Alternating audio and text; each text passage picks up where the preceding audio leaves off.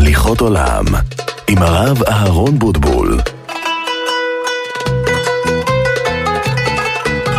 שלום רב לכל המאזינים, ערב שבת קודש, פרשת כי תישא. אנחנו כדרכנו נפגשים פה בתוכנית אה, הליכות עולם, שאלות ותשובות, ברורי הלכה וכדומה. מספר הטלפון שלכם לעלייה לשידור אפס שבע שתיים שלוש שלוש חמש חמש תשע שתיים אחת, אפס שבע שתיים שלוש שלוש חמש חמש תשע שתיים אחת. איתנו באולפן בבני ברק נמצא יורם יצחק וזנה על הטכניקה, ואיתו העוזר שלו, או העוזר שלי, אינני יודע איך לקרוא לזה, אליהו בן חמו, שהוא המפיק שלנו. תודה להם על פעילותם הברוכה. ביקשו מאוד מאוד, ואני מבקש באופן אישי לייחד את התוכנית היום לעניין נשמתו של ידידנו וחביבנו משה אוריאל בן אסנת, שהשבוע פקידת אחד עשר חודש שלו. משה אוריאל יצחקי, שהיה פה אחד ה... העוזרים הבכירים ברדיו ובתוכנית שלי באופן אישי, אנחנו זוכרים אותו לטובה, והקדוש ברוך הוא יפקוד את נשמתו יחד עם נשמות הצדיקים, וכן יהי רצון, ונאמר אמן. תהא נשמתו צרורה בצרור החיים, אמן ואמן. לפני שנעבור לשואל, אני רוצה קודם כל, לשואל הראשון, קודם כל אני רוצה לומר שתמיד אפשר לשאול את השאלות שלכם בבית ההוראה שלנו. בית ההוראה שלנו פתוח כמעט עשרים וארבע שעות, משעות הבוקר המוקדמות ועד השעה אחת שתיים בלילה אחר חצות. מספר הטלפון של בית ההוראה אפס שתיים חמש שמונה שבע חמש שמונה שבע אחת, שלוחה אחת או שתיים, אפס שתיים חמש שמונה שבע חמש שמונה שבע אחת, שלוחה אחת או שתיים. יש לנו תלמידי חכמים מובהקים, ממש ממש, שאני יכול להעיד עליהם, שהם בקיאים בכל תורתו של הרב עליו השלום, בשליטה מלאה ביביע עומר, שליטה מלאה בארבעה טורים של שולחן ערוך, וגם הם מתמסרים עליכם, חוזרים עליכם כאשר יש תשובה שתורתו מונה ברור, חוזרים ומבררים וחוזרים עליכם. נפלא מאוד, אשרנו שזכינו. ומיד מיד נוכל לעבור לשואל הראשון, בבקשה. שלום רב. שלום רב הרב. יש לי שני שאלות. שאלה ראשונה, מה הרב אומר, מה מברכים על צ'ונט או חמין, אם יש שם גריסים וחיטה? טוב, התשובה היא, אני חושב שכל דבר הוא חשוב. ובדרך כלל אתה לא אוכל את הגריסים ביחד עם, ה, עם, ה, עם הדברים של אדמה. הטוב ביותר הוא לבודד, לקחת מעט מהגריסים ולברך עליהם. בורא מיני מזונות. גריסים ברכתם בורא מיני מזונות, כיוון שגריסים הם נדבקים בבישול ונעשים כמו עיסה, לכן ברכתם בורא מיני מזונות. שאר הפרודוקטים זה בערך שועית ותפוחי אדמה, ברכתם בורא פרי אדמה. ואם יש חתיכת בשר, היא גם חשובה בעיניי, וכן צריך לברך עליה שהכל נהיה בדברו. יוצא איפה שאתה יכול לברך שלוש ברכות בתפשיל הזה שקוראים אותו בלעז צ'ונט. בסדר? זו דעתי. אנחנו הספרדים לא עושים אה, צ'ונט כזה מעורבב, אלא עושים כל דבר בפני עצמו, וזה ניכר. וגם החיטה שאנחנו עושים בחמין שלנו, בדרך כלל החיטה שלנו היא שלמה. אני מקפיד בחמין שלי שיהיה חיטה שלמה. חיטה שלמה בדרך כלל אינה נדבקת. אם שמים כמות מים מדודה, היא אינה נדבקת. אז בכזה מקרה, על החיטה הזו לא מברכים בורא מיני מזונות, כי יש לה קליפה, והיא מונעת את ההידבקות שלה. אזי מברכים בורא פרי אדמה. לסיכום, חיטה שנתבשלה ונדבקה, כמו שהיא מקולפת בצורה של גריסים, מברכים עליה בורא מיני מזונות. חיטה שלמה עם הקליפה ששמו עליה כמות מים מדודה, והיא לא נדבקת, ברכתה בורא פרי אדמה.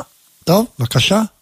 תודה רבה הרב. שאלה שנייה, ברגע שאנחנו מבשלים עם ציר עולה מהציר עדים, עכשיו אם זה תבשיל בשרי או חלבית, האם שאני בא לפזר עם מלחייה או עם כף, האם זה העדים שעולים לכף, האם זה גורם לכף להיות חלבית או בשרית, שאני מכניס אותה אחר כך שור לטבלין?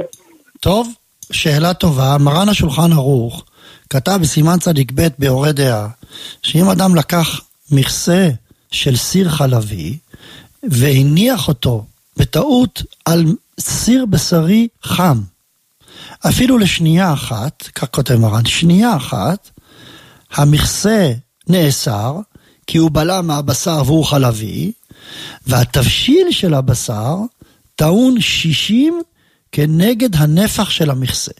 מה רואים אנחנו? שכאשר יש עדים שעולים למכסה, הם חודרים פנים על המכסה, ועושים סירקולציה, תחלופה של החומר שבלוע בפנים, מוצאים את מה שבלוע, ומכניסים דבר חדש. עכשיו, אתה שואל שאלה יפה, אם כך, יש מקום לדון, כאשר אני העברתי, נגיד, כף בשרית, על גבי סיר חלבי לוהט למעלה, והעדים נכנסו בכף הבשרית, האם טעונה עגלה או לא? ערוך השולחן אומר תשובה יפה. אומר לא. כל מה שמרן השולחן ערוך דיבר, הוא דיבר במכסה. מה מאפיין מכסה? שהוא עותם את העדים, ולא נותן להם לצאת. בכזה מקרה שהעדים אין להם מקום לצאת, באופן אוטומטי הם חודרים לתוך המתכת. אבל כאשר המכסה פתוח, ויוצאים עדים מהסיר, ואני מעביר כף, למה שהעדים ייכנסו לתוך הכף כשיש להם אוויר פתוח להשתו, להתפזר בתוכו? זה טבעי שדבר לא ייכנס בתוך ברזל כשיש לו מקום פתוח. לכן אומר ערוך השולחן, בכזה מקרה העדים לא נכנסים. לסיכום ההלכה, כל הדין של עדים הוא כאשר אני קולה את העדים, סוגר אותם, מכניס אותם בתוך לחץ, אבל כאשר המקום פתוח, עדים אינם מוסרים.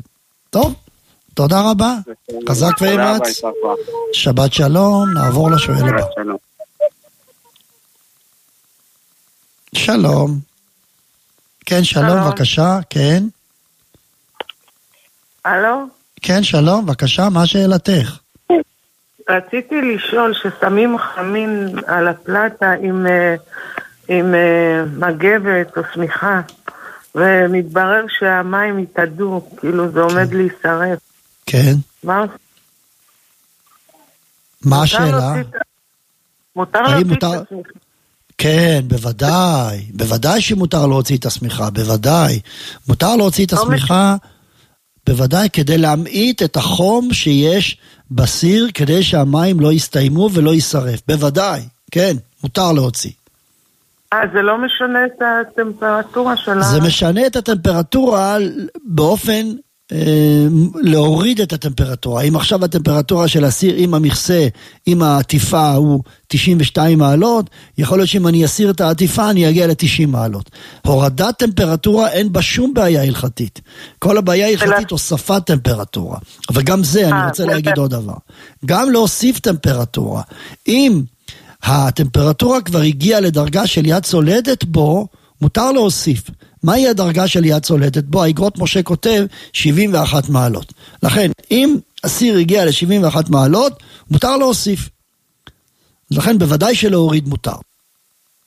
אבל, אבל איך נדע אם זה שבעים, אם זה... רוצים להדיר... התשובה היא ככה, אני... אז, אז קודם כל, אין לי תשובה לזה, אדם צריך לדעת שהפלטה שלו היא פלטה חמה וטובה, אם יש לו ספק, אז אסור באמת, אז אני מציע, תמיד לאנשים, אני תמיד מציע בשיעורים, לקנות, אה, אה, היום מוכרים אה, מת חום מיוחד שמודד עם מות ארוך פנימה לתוך הסיר, הוא מודד את הטמפרטורה של הסיר, של התחולה של הסיר, ואז אנחנו נשים בערב שבת את, את, את הסיר על הפלטה, כמה דקות, ונמדוד את הטמפרטורה לראות מה הפלטה שלי יכולה לשמור חום. בדרך כלל פלטה טובה, פלטה טובה, הטמפרטורה היא בוודאי יותר מ-שבעים ואחת מעלות. פלטה שאין בה איכות, היא חלשה, יש חשש שבאמת פחות מ-שבעים ואחת מעלות. טוב? באמת זו בעיה. תודה. אם, אם יש לנו ספק שאולי הטמפרטורה פחותה מ-שבעים ואחת מעלות, אז אסור בכלל לשחק במיקום של, הפל... של הסיר. דהיינו, אם הסיר נמצא עכשיו בקצה של הפלטה, אסור לי להעביר את, הפל... את הסיר למרכז. למה? אם נגיד עכשיו זה שישים ותשע מעלות, שזה בקצה. אם אני אעביר עכשיו את הסיר למרכז, הטמפרטורה תעלה ל-שבעים מעלות. עשיתי בישול. אבל אחרי שעברתי תשעים ואחת מעלות, אין שום בעיה. השבוע שעבר ראיתי שהמים התעדו, שמתי כזה מבודד, איך קוראים לזה? מצוין, מצוין, מצוין, ממש טוב. ודאי שמותר, כן. בבקשה, שבת שלום. כן, נעבור לשואל הבא. שלום, בבקשה. רציתי לשאול אם מותר לשחק בבינגו בשבת. במה? בינגו. מה זה בינגו? זה כזה לוחית כזאת שעושים הגרלה ואז יוצא מספר וצריך לחסות את הלוחית עם כל מיני מספרים. איך עושים את ההגרלה? באבנים? זורקים אבן מזל? לא, יש קופסה עם כל מיני כדורים קטנים. ומרימים כדור, ובכדור יש מספר. כן. כל מספר שנותן לי אופציה לעשות, הבנתי. ומי זוכה במשחק? מי שיש לו הכי הרבה מספרים. אני חושב שזה מותר, כן, אין בזה בעיה. תודה רבה. בבקשה, שבת שלום. כן, נעבור לשואל הבא. שלום, ערב שבת שלום. כן, שלום לך, בבקשה. קודם כל, תודה רבה לתוכנית, אני מאוד נהנה, זה מאוד מסכים. עכשיו, מעד שנות ה-שמונים היינו נוסעים למושבים של, אני אשכנזי, אבל היינו נוסעים למושבים של ספרדים, כיוון שהרבי שלנו אז, הרי שמחה, אמר שנצא לערים, לקרב יהודים לתורה, זה היה עוד לפני שנולד ש"ס, והתחברתי לזה מאוד חזק, והיום שאני נמצא עם עבודה, אני לפעמים נשאר תקוע שבת בחוץ לארץ, גם אם יש מניין אשכנזי, אני מעדיף את המניין הספרדי, אבל יש דברים שלא הבנתי את זה, ורציתי לשאול את הרב הסבר הזה. היה דבר אחד שהייתי לרב שמה, והוא באמת אמר לחז"ל, הנושא שחוזרים על פסוק כמה פעמים, וגם לא פסוק שלם, אפילו חצי פסוק. למשל שרים את שפיכי, ירושלים את השם, הללי אלוקי ציון, שרים את זה וחוזרים, אז הוא אמר באמת לחז"ל שלא יחזור עוד פעם, שפיכי, שפיכי. אבל כששומעים את ספר התורה, כל הציבור אומר, בזאת התורה, על פי השם ביד משה, על פי השם ביד משה, אבל הם אומרים את זה במפורש. אה, עם שם השם. על פי השם ביד משה, אשר השם השם כמם, זה חצי פסוק. נכון, אסור, אסור. אז אחרי רציתי לשאול את הרב, זה לא נעים לי להגיד לרב שאסור, לפני שאני אשמע מכבוד הרב. אז התשובה היא... אז התשובה... באיזו מדינה אתה מדבר? אני לא יכול להגיד, כיוון שאז כולם ידעו ש... איפה אתה נמצא? בשקט אני יכול להגיד, אבל לא על גלי העצם. טוב, בסדר גמור, בסדר גמור. אז קודם כל אני רוצה לומר שבארץ אני רואה שאין דבר כזה. בבניינים הספרדים לא חוזרים על המשפט, על פי השם ביד משה פעמיים, בוודאי שלא, ולכן אתה צודק בהערה שלך, וההערה שלך היא נכונה מאוד. אני רוצה לומר יותר מזה. גם מזמור לדוד שאומרים, כשמחזירים את הספר תורה לאחר קריאת התורה, אז יש פיוט יפה מאוד מזמור לדוד שהספרדים שריים, ואז הם חוזרים כמה וכמה פעמים על מילה אחת פעמיים, וגם בזה ציבור היראים מקפיד מאוד לא לחזור על מילה, אפילו שזה קשה מאוד מבחינה מוזיקלית. ובהיכלו, ובהיכלו, כולו אומר כבוד, ככה אומרים. אז באמת, אנחנו בבית כנסת שלנו מקפידים לא לחזור על המילים. ואנחנו אומרים, ובהיכלו פעם אחת, ומשמיעים רק מנגינה. באמת ככה, וקל וחומר, כשמדובר בהזכרת... המים רבים, גם אנחנו נמנעים. וקל וחומר... וקל וחומר כשמדובר בפסוק שיש בו הזכרת שם שמיים, שצריך להקפיד על זה מאוד. וההערה שלך היא הערה נכונה מאוד, וטוב שתאמר את זה לרב, והלוואי והציבור ישמע. תודה רבה, חזק ואמץ. גם אתם, גם אתם, שבת שלום. כן, נעבור לשואל הבא. שלום רב, בבקשה. שלום כבוד הרב. אני בשנת אבל על אמא שלי. כן. עכשיו היא נפטרה בגימל אייר, זה היה. כן. יום שני זה היה בשנה שקודמת. כן. עכשיו, מתי עושים את ה-שנים עשר חודש שלה? התשובה היא ככה. שנים עשר חודש יחול בגימל ניסן. בסדר? כן, נכון. וצריך כן. לעשות שתי אזכרות. אזכרה בגימל ניסן. שתי אזכרות? כן. אזכרה בגימל ניסן ואזכרה בגימל כן. אייר. עכשיו לגבי ג' ניסן, אני ממליץ לא לעלות לקבר, כי זה חודש ניסן, אז תקדימו את העלייה לקבר בערב ראש חודש ניסן. ערב ראש חודש? כן. ולגבי ג' אייר, תעלו לקבר בג' אייר, אכן ככה, ותעשו שתי אזכרות. אבל את ההזכרה, אני רוצה את ההזכרה של שנים עשר חודש, נעשה אותה כאילו יותר גדולה, זה נקרא הזכרה גדולה? כן, שתיהן חשובות. כן, שתיהן חשובות. כן. אבל ההזכרה של הג' בניסן אומרת, מתי נעשה אותה? אם נעשה אותה, נגיד ב, ביום חמישי, לפני, כאילו, זה יוצא, נכון? אני לא שמתי לב גיל... שנה, אני לא שמתי לב לא. מתי ראש חודש יוצא, השנה, ראש חודש יוצא... ניסן. מתי ראש חודש ניסן יוצא? אני חושב שזה יוצא ביום שלישי, ראש חודש ניסן, נכון? נכון, נכון, יום שלישי. יום כן. שלישי. אז ג' ניסן יוצא יום חמישי. אז אם אתה יכול לעשות עלייה לקבר, כמו שאמרתי לך ביום שני, ערב ראש חודש כן. ניסן, והזכרה כן. תעשה בג' ניס, בג' ניסן, הזכרה. תעשה לימוד. עולים לקבר בג', עולים לקבר בג' ניסן? אמרתי לך שלא עולים לקבר בגימל ניסן, אלא עולים בערב ראש חודש ניסן. כן, נכון, נכון, סליחה. זה מה שאמרת. והלימוד, לימוד, ואם נשמתה, תעשו לימוד ביום גימל ניסן. בסדר? מאוד פשוט. כן, במשך היום. במשך היום. בדיוק, כן, בדיוק. טוב? ואם עושים תעודה, גם כאלה. באמת, אני כבר כמה פעמים אמרתי שהסעודה היא לא... לא, אני יודע שאתה לא אוהבת על זה, אני יודע. אני יודע, זה לא העיקר. העיקר זה להביא ברכות לציבור שלומד לעילוי נשמתה, שיברכו ברכות ויקפידו על הברכות לעילוי נשמתה. זה העיקר. אתה רוצה לעשות סעודה, תעשה סעודה. זה לא נותן שום דבר הסעודה. אני יודע, אני יודע רב. בסדר גמור.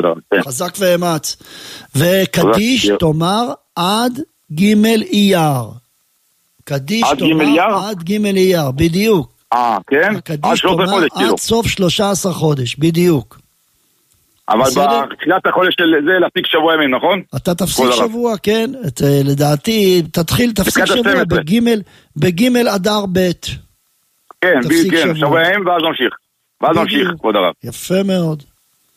חזק ואמץ. תודה רבה, שבת שלום. שבת שלום, שבת שלום. כן, נעבור לשואל הבא.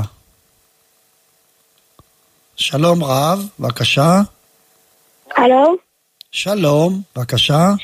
שלום, רציתי לשאול אם בשבת מותר להתחפש סתם ככה. טוב, אם אתה כל כך רוצה להתחפש בשבת, בעיקרון מותר, אין בזה איסור. אין איסור להתחפש בשבת, כן? העיקר להקפיד שהבגדים לא יהיה בהם מוקצה, אבל אם אין בבגדים מוקצה, מקצת הדין הדבר מותר. טוב, והרב עוד שאלה, אמא שלי שאלה אתמול הכינה בצק, והיא לא ברכה על זה, היא לא עשתה הפרשת חלה, והיא שמרה את זה במקרר, היום מותר לה לעשות הפרשת חלה? בוודאי, אפשר לעשות הפרשת חלה, חייבים לעשות עכשיו, וגם אחרי שאפו, אם לא עשו הפרשת חלה לפני שאפו, מפרישים חלה אחרי האפייה, בסדר? בבקשה. טוב, תודה. והרב, עוד שאלה אחרונה. האם מותר בתיק להיות צמר ופשטן ביחד? שיהיה? תיק שעשוי, תיק שעשוי מבד. כן, תודה. מצד הדין מותר, מצד הדין מותר. ולמה? כי כל ההקפדה בצמר ופשטים הוא רק בדבר שעוטף את הגוף. כמו סמיכה. כמו סדינים, כן. כמו נעליים, כמו מעיל, אבל תיק הוא בסך הכל, הוא לא בגד, תיק הוא כלי, מצד הדין כלי אין בו בעיה. טוב, בבקשה. טוב, תודה רב, שבת שלום. שבת שלום, חזק ואמץ, נעבור לשואל הבא. שלום, שלום רב. שלום. כן, בבקשה, שלום. שלום, שלום רב, רציתי לשאול, אני בחורת שבינר שבשידוכים, ואני מאוד מתפללת ורוצה בעזרת השם לזכות לבן תורה אמיתי ובחור ירא שמיים. יצא לי להיפגש עם איזשהו בחור שבפגישה הוא אמר לי שכל הרצון שלו זה לשבת וללמוד, עד, הוא, מאוד, הוא מאוד אוהב ללמוד גם בשעות מאוד מאוחרות בלילה, וכאילו הוא אפילו נקט בזה שהוא נגיד הגיע בשעה שתיים בלילה, שתים עשרה בלילה. עכשיו הוא בחור צעיר, הוא בתחילת דרכו, וכאילו אותי זה העמיד במקום שכאילו זה מאוד בלבל אותי מבחינת העקרונות שלי, כי אני יודעת שאני רוצה מישהו שהוא יהיה בן תורה, והלוואי ואני אזכה להיות איזה תלמיד חכם באמת, אבל אבל כאילו אני גם רוצה שיהיה אבא לילדים שלי, מישהו ש... שהם יראו אותו בבית. הוא אומר שהוא י... יכול להיות עד שעות מאוד מאוחרות בחוץ ללמוד, וכל מיני דברים כאלה. אחר כך זו, שמעתי סיפור, כן, כן. אחר כך שמעתי סיפור של הרב עובדיה, אני לא יודעת אם זה נכון, יכול להיות שסתם אמרו את זה על הרב, אני לא יודעת, שהרב עובדיה בפגישות שלו היה אומר ישר, בפגישה הראשונה לבחורה שלו נפגש איתה, שהוא לא מתכוון לעשות שום דבר בבית, רק לשבת וללמוד. אני לא חושב. אני יודעת שזה לא נכון, כי גם אני אמרתי לבחור שזה לא אנושי, זה לא הגיוני להגיד דבר כזה. טוב. אז מה, הוא אמר ככה? הוא אמר ככה בפגישות? הוא נפגש איתו סך הכל שתי פגישות, זה לא היה משהו רציני, אבל... והוא אמר את המילים האלה? הוא סיפר את הסיפור של הרב עובדיה? לא, הוא לא סיפר לי את הסיפור הזה, אבל אני אמרתי, הוא שאל אותי מה הרצון שלך, אמרתי לו, הלוואי, ככה אמרתי המילים האלה, הלוואי שאני אזכה היום להיות אשת הרב עובדיה, אמן, הלוואי, אני מאוד רוצה. אז הוא אמר לי, לא, מה פתאום, הרב עובדיה היום בימינו זה לא משהו שקיים, ואחר כך הוא אומר לי, אני רוצה לשבת וללמוד, יש לי יותר ריכוז בשעות הלילה, לא, הוא גם לא רוצה ללמוד בבית, הוא אומר לי גם לא ללמוד טוב. בבית. טוב, אז התשובה היא ככה, בסדר, הבנתי את השאלה.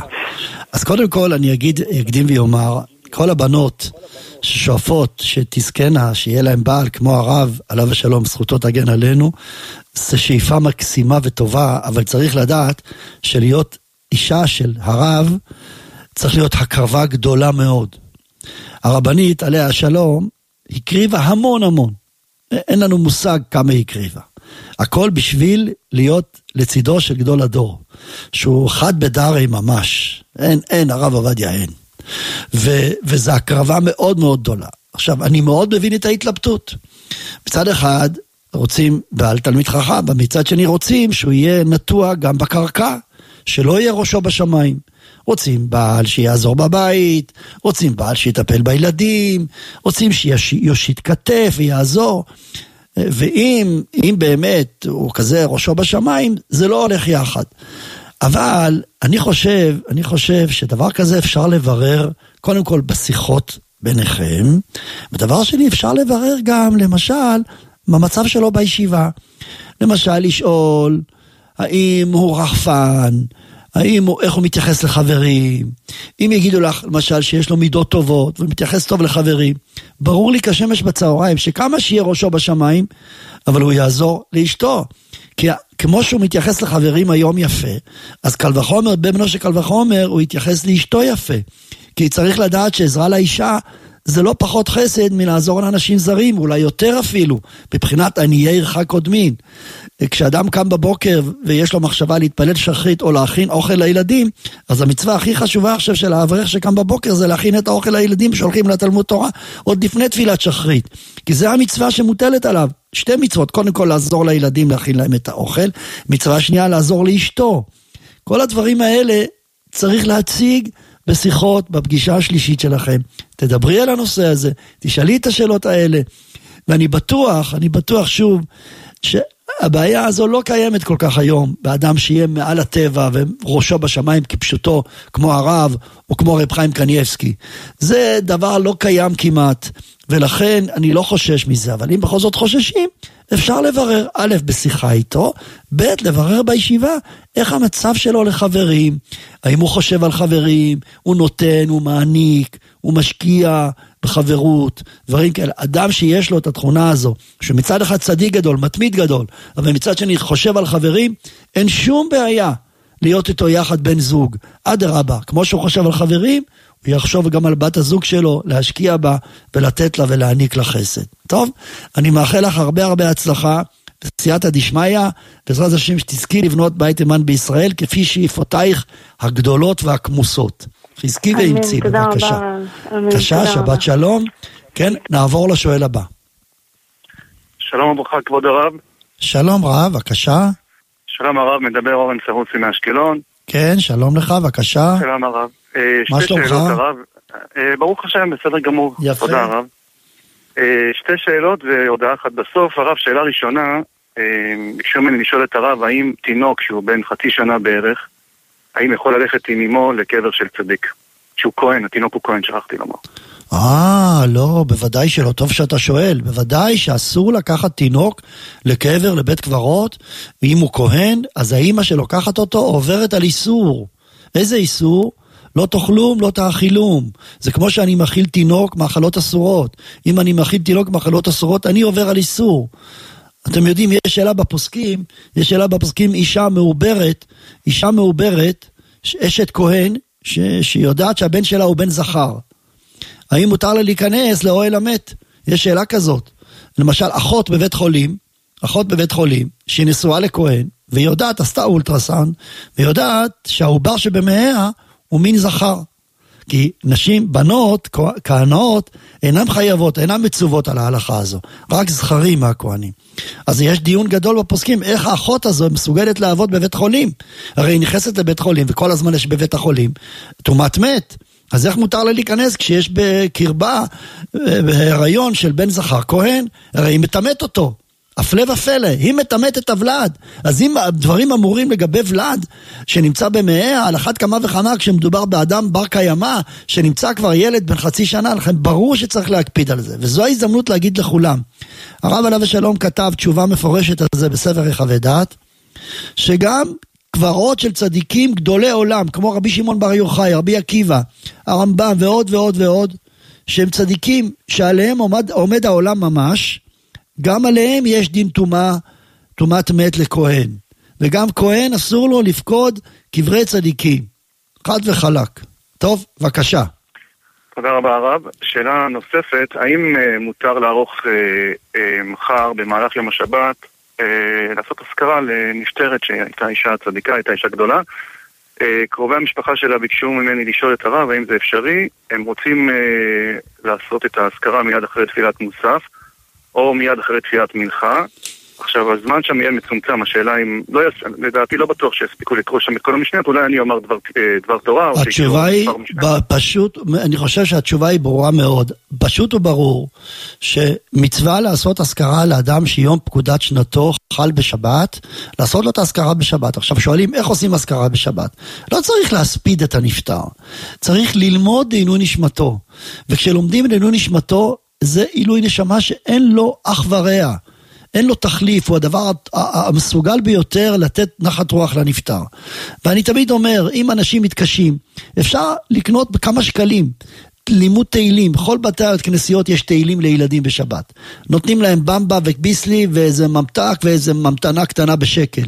אני אומר, אפשר לקחת את הילדים האלה, להגיד להם, אתם לומדים תהילים, אני נותן לכם את הממתק, תגידו בסוף, נהנו נשמת פלוני בן פלונית, ויש לו עינו נשמה בשמיים. בכמה שקלים אפשר לעשות דבר נפלא. ולכן, אם המשפחה מתכנסת ביום שבת, ועושים לימוד, משניות, ועינו נשמה, אין דבר טוב מזה. בבקשה. דרך אגב, האפשרות היא או שאנחנו נעשה בבית כנסת עם עניין, או שנעשה בבית של הבת של הנפטרת, ואני אומר שם דבר תורה, נקרא משניות וכו', אבל לא יהיה שם עניין. מה העדיפות הרב? עדיף לעשות בבית הכנסת עם מניין. אבל, אבל המשפחה תרגיש כאילו לא עושים כלום. אבל זו טעות. זה, זה טעות, צריך ללמד אותם. החתן של הנפטרת יבוא ויגיד קדיש. או יופי, אז זה עדיף. כי אין לה, לא אישי רבנים, יש לה רק בנות. אין לה, יש לה חתן. אז החתן יגיד, בדיוק. טוב? כן. הרב, ברשות הרב, רק הודעה לציבור, אנחנו תמיד חוזרים על הדברים, וברוך השם יש המון המון המון אלפים ועשרות אלפים.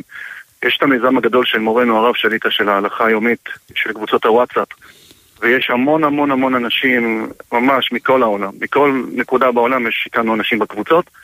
אני אמסור את המספר טלפון שלי, כל מי שרוצה או רוצה להצטרף, לא, עדיף לא להתקשר, עדיף לשלוח הודעה כתובה בוואטסאפ, מספר טלפון מאוד פשוט ומאוד קל לזכירה, זה אפס חמש אפס שש שלוש אפס ארבע שלוש אפס חמש, אני חוזר אפס חמש אפס שש שלוש אפס ארבע שלוש אפס חמש, תשלחו לי הודעה קצרה, אני אצרף אתכם, ואתם תזכו ממש להמון המון המון תורה של הרב שליטה, גם, גם התוכנית הזו, וגם התוכנית ביום ראשון, וגם ההלכה היומית, וגם השיעור ביום שני, וגם כל הסיכומים של השיעורים.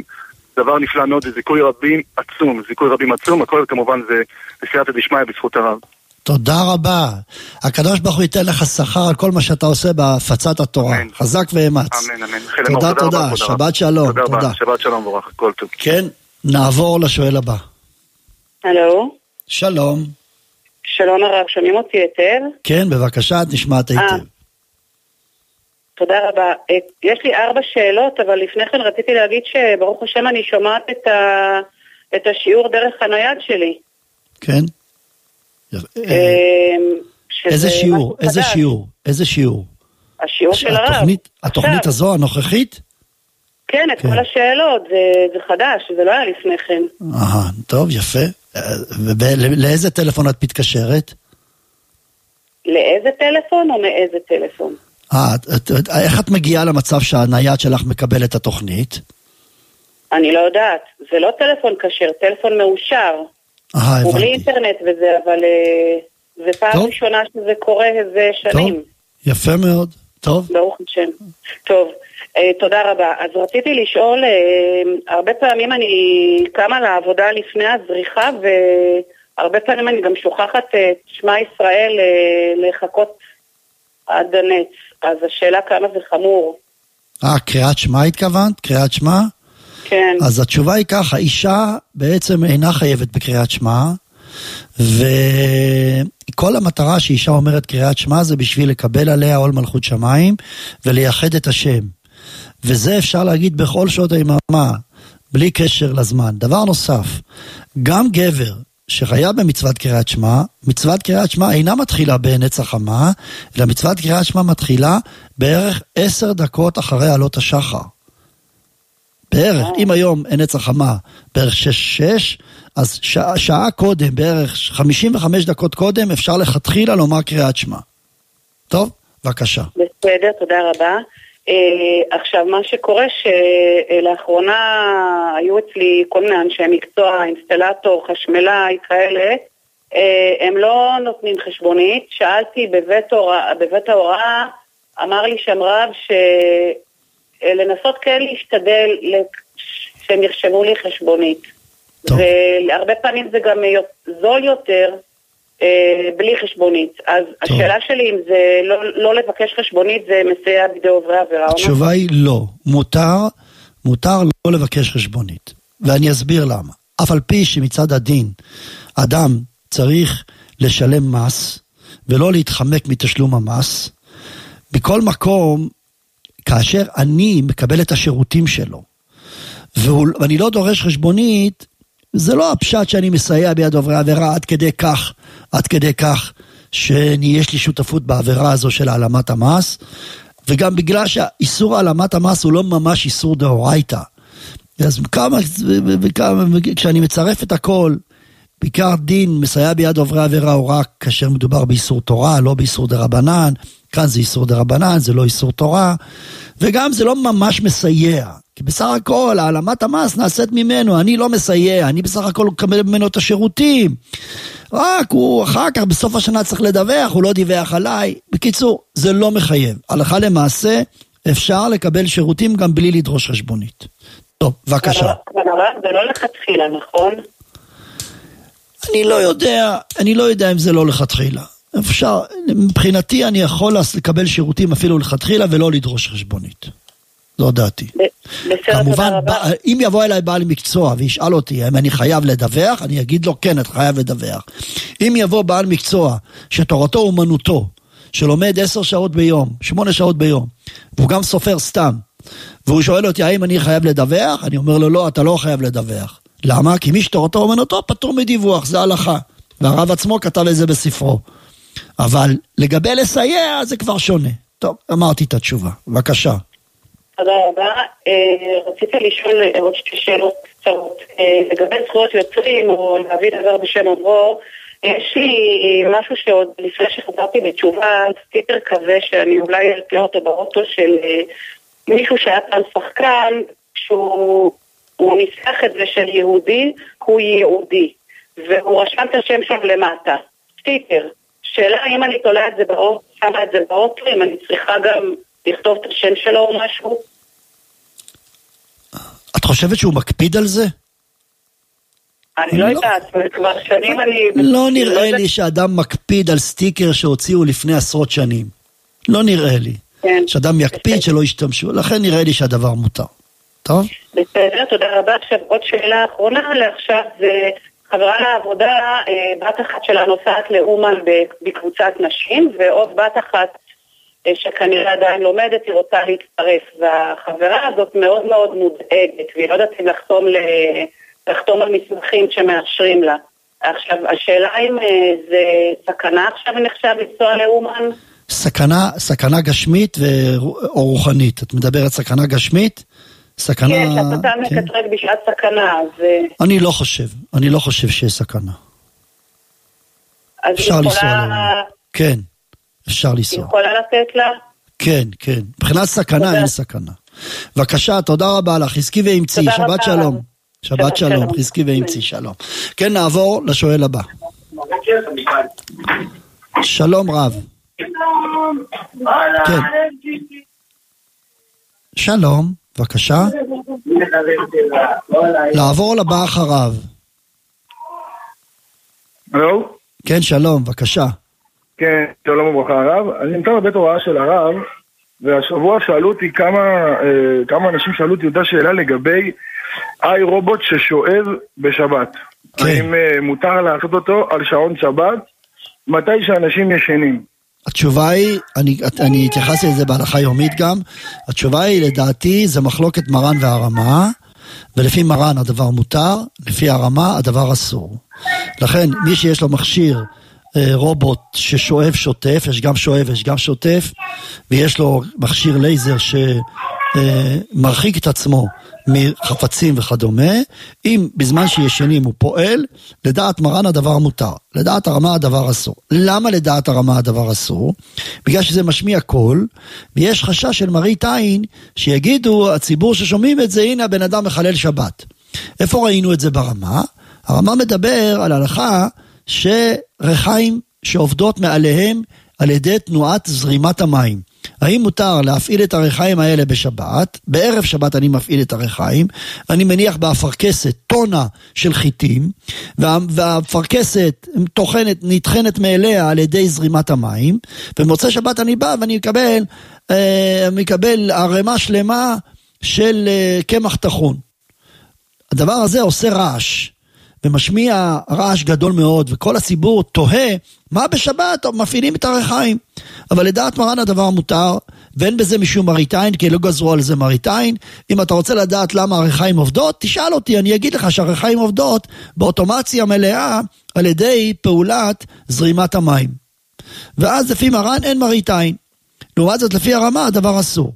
אותו הדבר אם מותר להפעיל מכונת כביסה, שתחבס מאליה בכניסת השבת. אני מכניס את הכבשים למכונה ממש דקה לפני כניסת השבת, במשך שעתיים המכונה עובדת. אותו הדבר אני יכול להפעיל מדיח כלים בכניסת השבת, במשך שעתיים המדיח מכשיר את הכלים, ולאחר שעתיים אני פותח את הדלת ומוציא כלים יבשים ונוחים לשימוש. לפי מרן הדבר מותר, לפי הרמה הדבר אסור.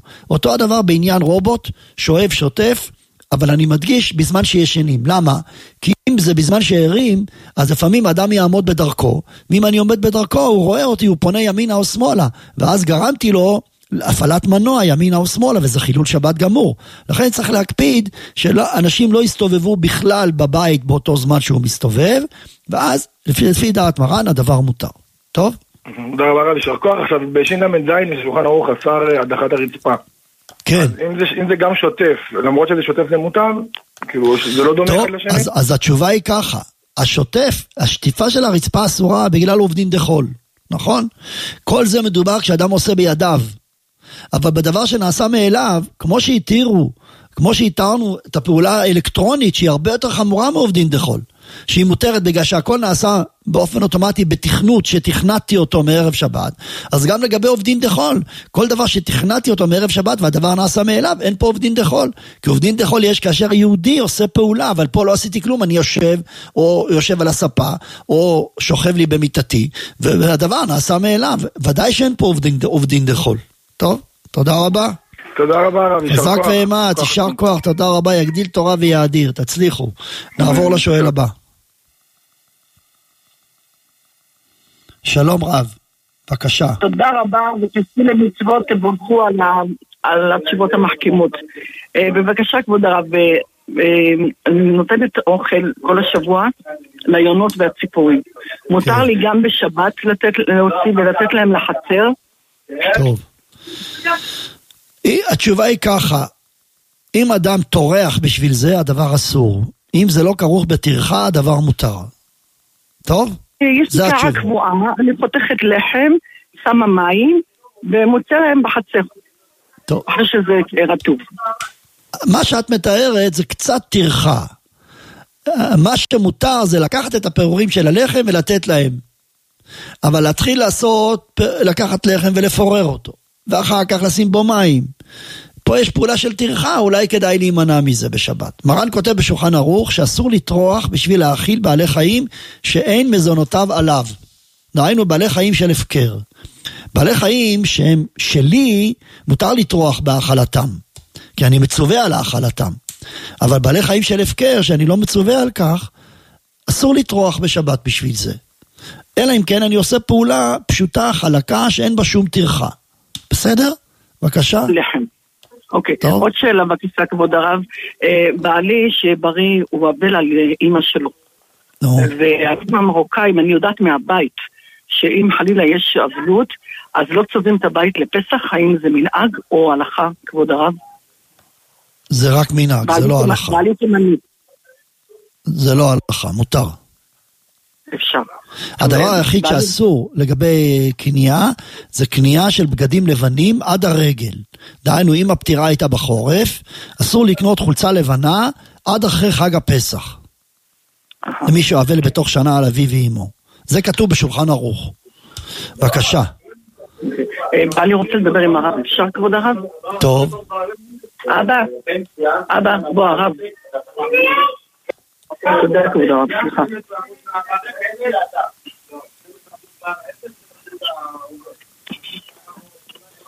שלום הרב. כן, שלום לך, בבקשה. אם אני סיימתי את הזמירות, האם אני יכול להתפלל תפילות אחרי זה, עד שהחזן יתחיל את היוצר?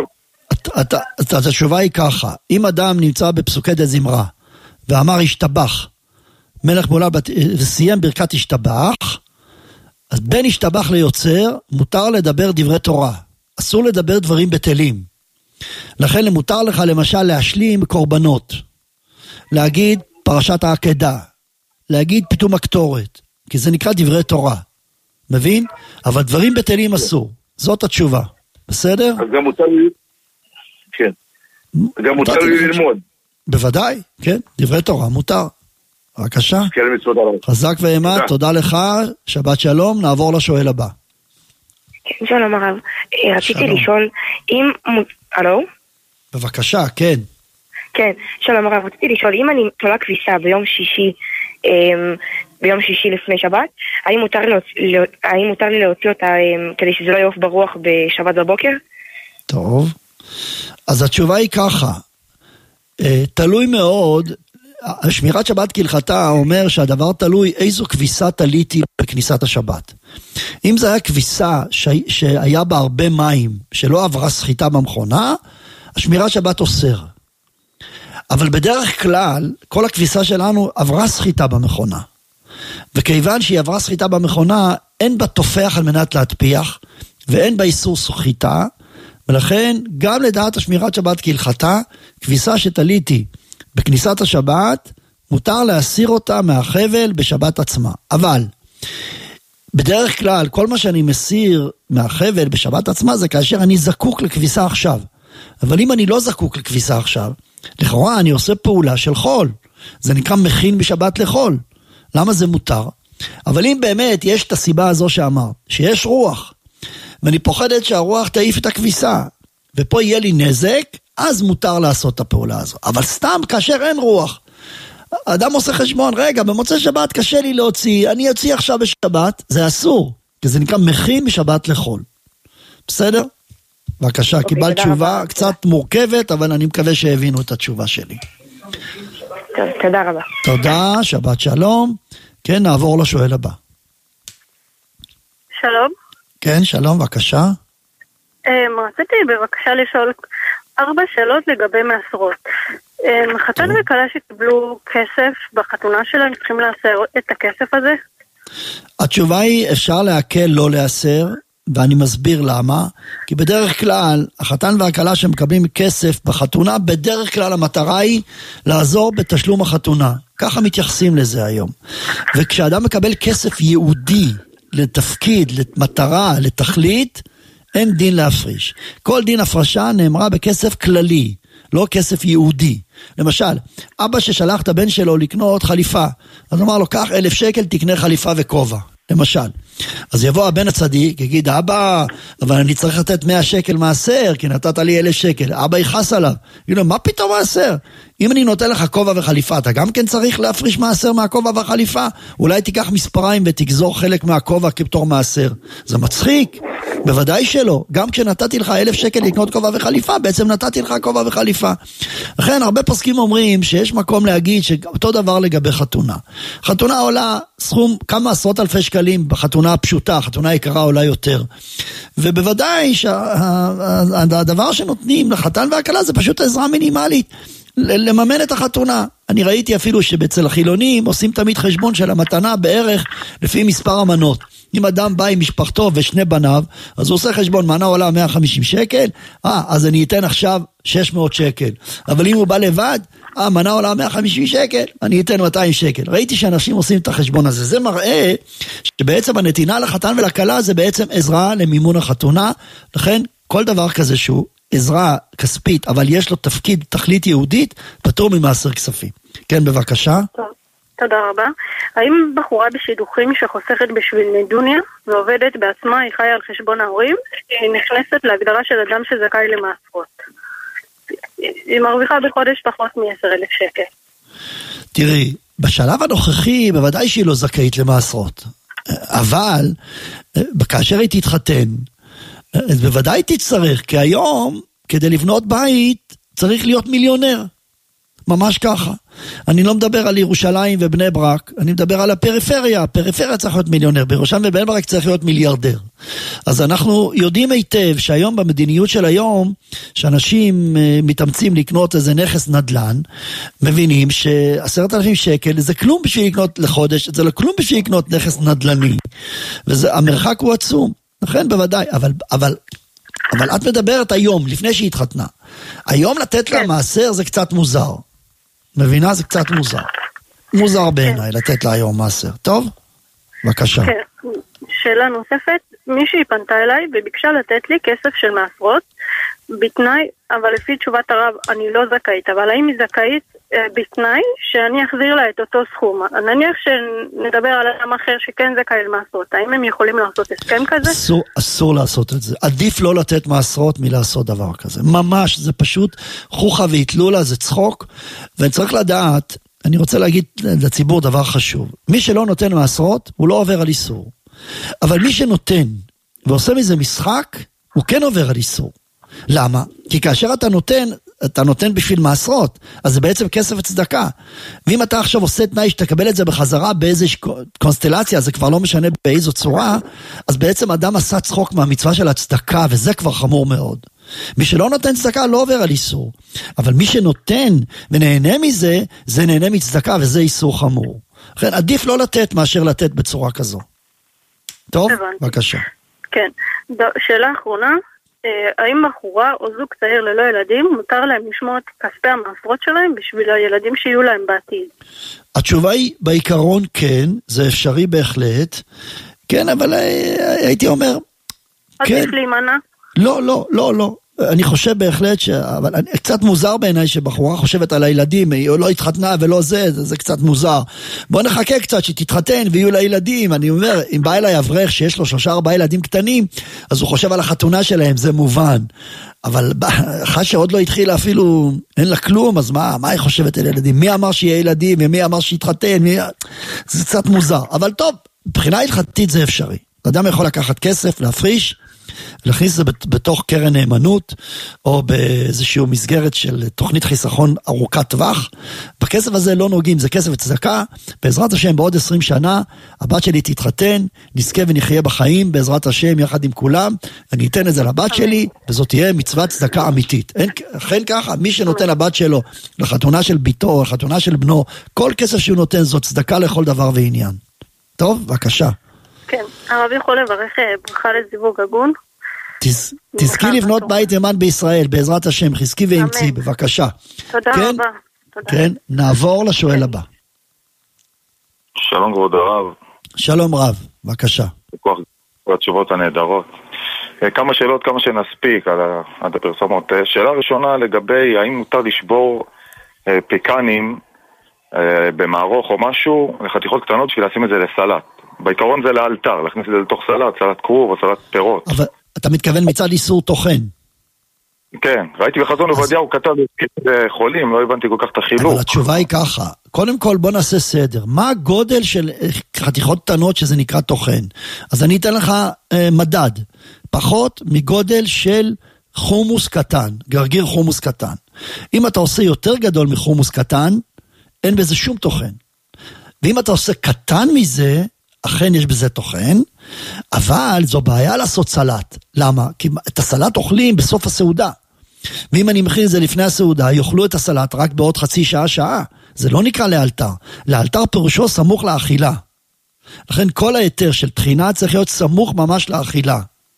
לא כשאתה רוצה, מתחיל את האכילה, ובעוד שעה, שעתיים תאכל את הסלט פירות. זו טעות. אז יש לנו תשובה. פחות מגודל של חומוס, ושזה יהיה ממש מיד. בבקשה. לאלתר צריך, לאלתר גם עדיין צריך בגודל של חומוס, או אם זה לאלתר אפשר גם פחות? אמרתי אם זה לאלתר אפשר פחות, אבל הסברתי לך מה זה לאלתר. תוך חצי שעה פחות או יותר. תקשיב, חצי שעה למה? לאכילה, לא לסעודה. לאכילה, לא, לא, לאכילה, ברור. לאכילה. אז אם עכשיו אתה סמוך לסעודה, ואתה תאכל את הסלט פירות הזה בעוד שעה, זה לא נקרא לאלתר. אפילו שאתה עכשיו סמוך לסעודה, ואתה לא רוצה לקום באמצע הסעודה ולהכין את זה. זה בעיה שלך. מודדים את זה תוך חצי שעה לאכילה. טוב, בבקשה. יש עוד כוח. לגבי האבלים, האבל על ההורים, לגבי סעודת פורים, השתתפות בסעודות בעיקרון, ימי הולדת של משפחה, דברים כאלה, מה, איך הגבלות? ימי הולדת של משפחה זו, זו בעיה, כי זה סעודת מראים לכל דבר, ואסור להשתתף. סעודת פורים מותר להשתתף בלי מוזיקה. כי סעודת מצווה. שם היא תוכל להתעלם. אם יש מוזיקה, אפשר להתעלם, כן, אבל אם הוא בא לבית, אסור לו להדליק מוזיקה, הוא מחליט, צריך לכבד אותו. אם הוא אורח, טוב, בסדר, אפשר להקל.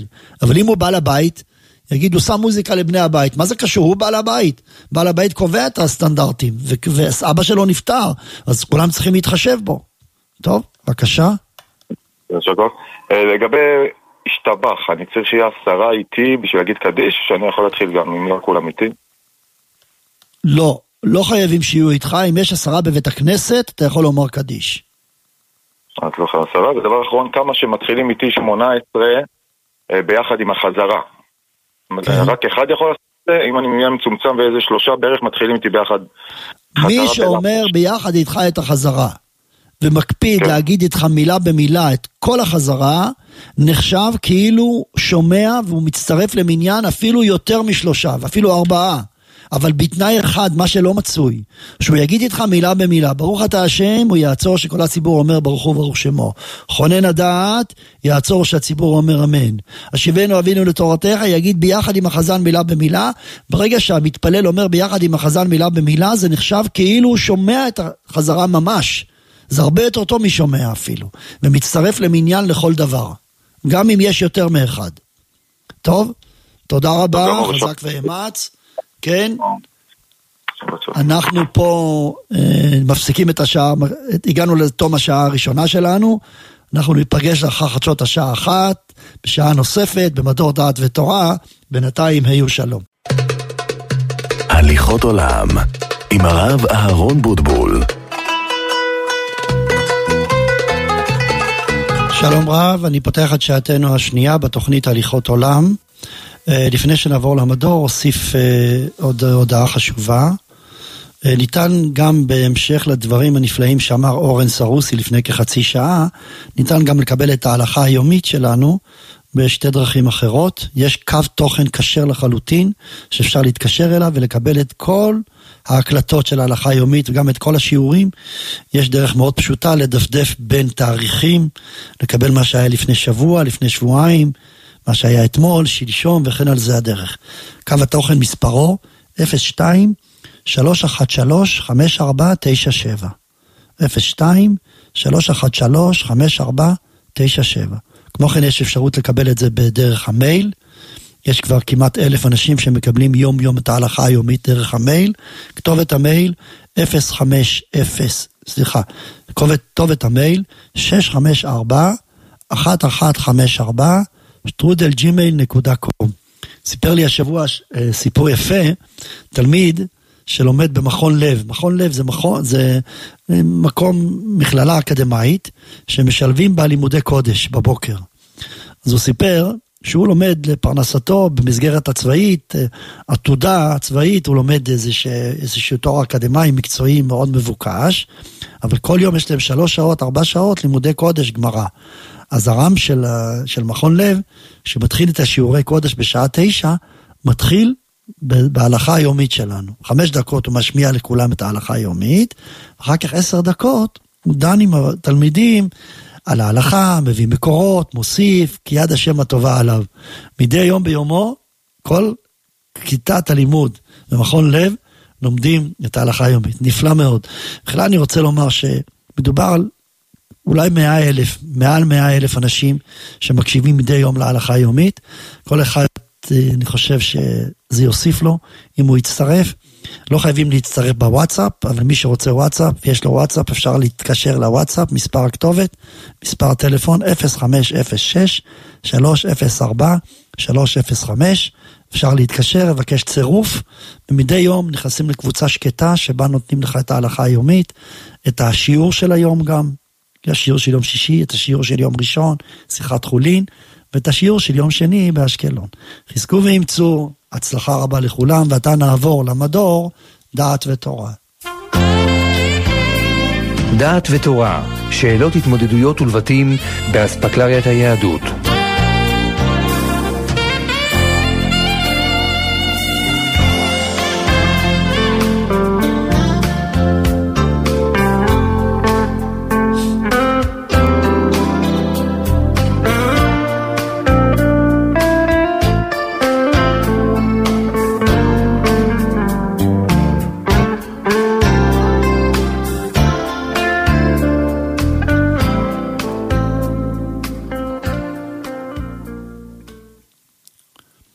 איפה היה הקדוש ברוך הוא ביום שמיני עצרת שבת תשפ"ד? שאלה קנטרנית שמושמעת מדי פעם על ידי אנשים חילוניים שרחוקים מאוד מאוד מאמונה, ואפילו שהם אומרים שמאמינים, זה משהו כזה פולקלוריסטי, אמונה כזאת שמתי שזה בא להם בטוב. האמונה הולכת, כשזה לא מסתדר, אז יש קושיות ויש טענות. יהודי מאמין, אין לו טענות. יהודי יודע שהוא בידיו של הקדוש ברוך הוא, הוא מאמין בזה באמונה שלמה. יודע גם שלעולם הוא לא יצליח להבין את דרכי השם. משה רבנו אמר, איש בר ולא ידע, וכסיל לא הבין את זאת, בפרוח רשעים כמו עשב, ויציצו כל פעלי אבן, להישמדם עדי עד. משה רבנו אמר, בר לא ידע ולא יבין, למה בפרוח רשעים כמו עשב, ויציצו כל פעלי אבן? למה הרשע מצליח? זה לא מסתדר עם התורה. אם הקדוש ברוך הוא כל יכול, ואתה עובד את השם, לכאורה צריך להיות לך טוב. אני זוכר שהלכתי לסופר יום אחרי הטבח הנורא שהיה, הסלט סוכניות, והיה שם יהודי חילוני, שאמר לי מילה, מילת מפתח. הוא אמר לי, אז היה משבר גדול מאוד לכל עם ישראל. היה משבר איום ונורא, הטבח האיום הזה. אז הוא אמר לי, למה היהודים סובלים? זה נכון, היהודים סובלים. זה מאפיין מאוד. תשימו לב, לאורך כל ההיסטוריה, כל הזמן היהודים סובלים. אני חושב שאנחנו היום יחסית במצב טוב. כמה שעברנו ומה שאנחנו עוברים, המצב שלנו הרבה יותר טוב מאשר מה שהיה בעבר. הייתה תקופה יפה מאוד, תקופת תור הזהב, כמה מאות שנים בספרד, ואז באותה תקופה באשכנז סבלו סבל היום ונורא, שלושת מסעי הצלב, הפוגרומים הידועים, הרג הקהילות היהודיות, קהילות שום וכדומה, דברים שבאותה שנים, באותם שנים, מאות שנים כמעט, בספרד היה נפלא. עד שהחלה האינקוויזיציה בספרד וגירוש ספרד המפורסם, אלף ארבע מאות תשעים ושתיים, ואז הסבל של הספרדים החל ועלה. ואחר כך היה גזרות חמילנסקי, גזרות תתנו בארצות אשכנז. ואחר כך כל תקופת הפריצים שהיה באשכנז, ולצערנו הרב, הקומוניזם והצארים, ואחר כך השואה הארורה, האיומה והנוראה הזו. עד שיחסית באנו אל המנוחה ואל הנוחלה בארץ ישראל, ויחסית אנחנו נמצאים במצב, אני אומר יחסית, יש תמיד התמודדויות, אבל מצב טוב, יחסית למה שהיה. אבל למי שפוער את פי ומתחיל לשאול שאלות על הקדוש ברוך הוא, אף פעם לא אמר תודה לקדוש ברוך הוא על מה שהוא נותן. אתם יודעים למה? כי מה שהשם נותן זה שלו, זה מובן מאליו. רגע, אתה, אתה טוען שהקדוש ברוך הוא הביא לך את הצרה הזו? אז בוא ותשאל מי נתן לך בכלל חיים? בוא ותשאל מי נתן לך פרנסה? בוא ותשאל מי נתן לך בריאות? בוא ותשאל מי נתן לך משפחה? מי נתן לך אה, חברים? מי נתן לך בכלל לנשום פה? אז מה?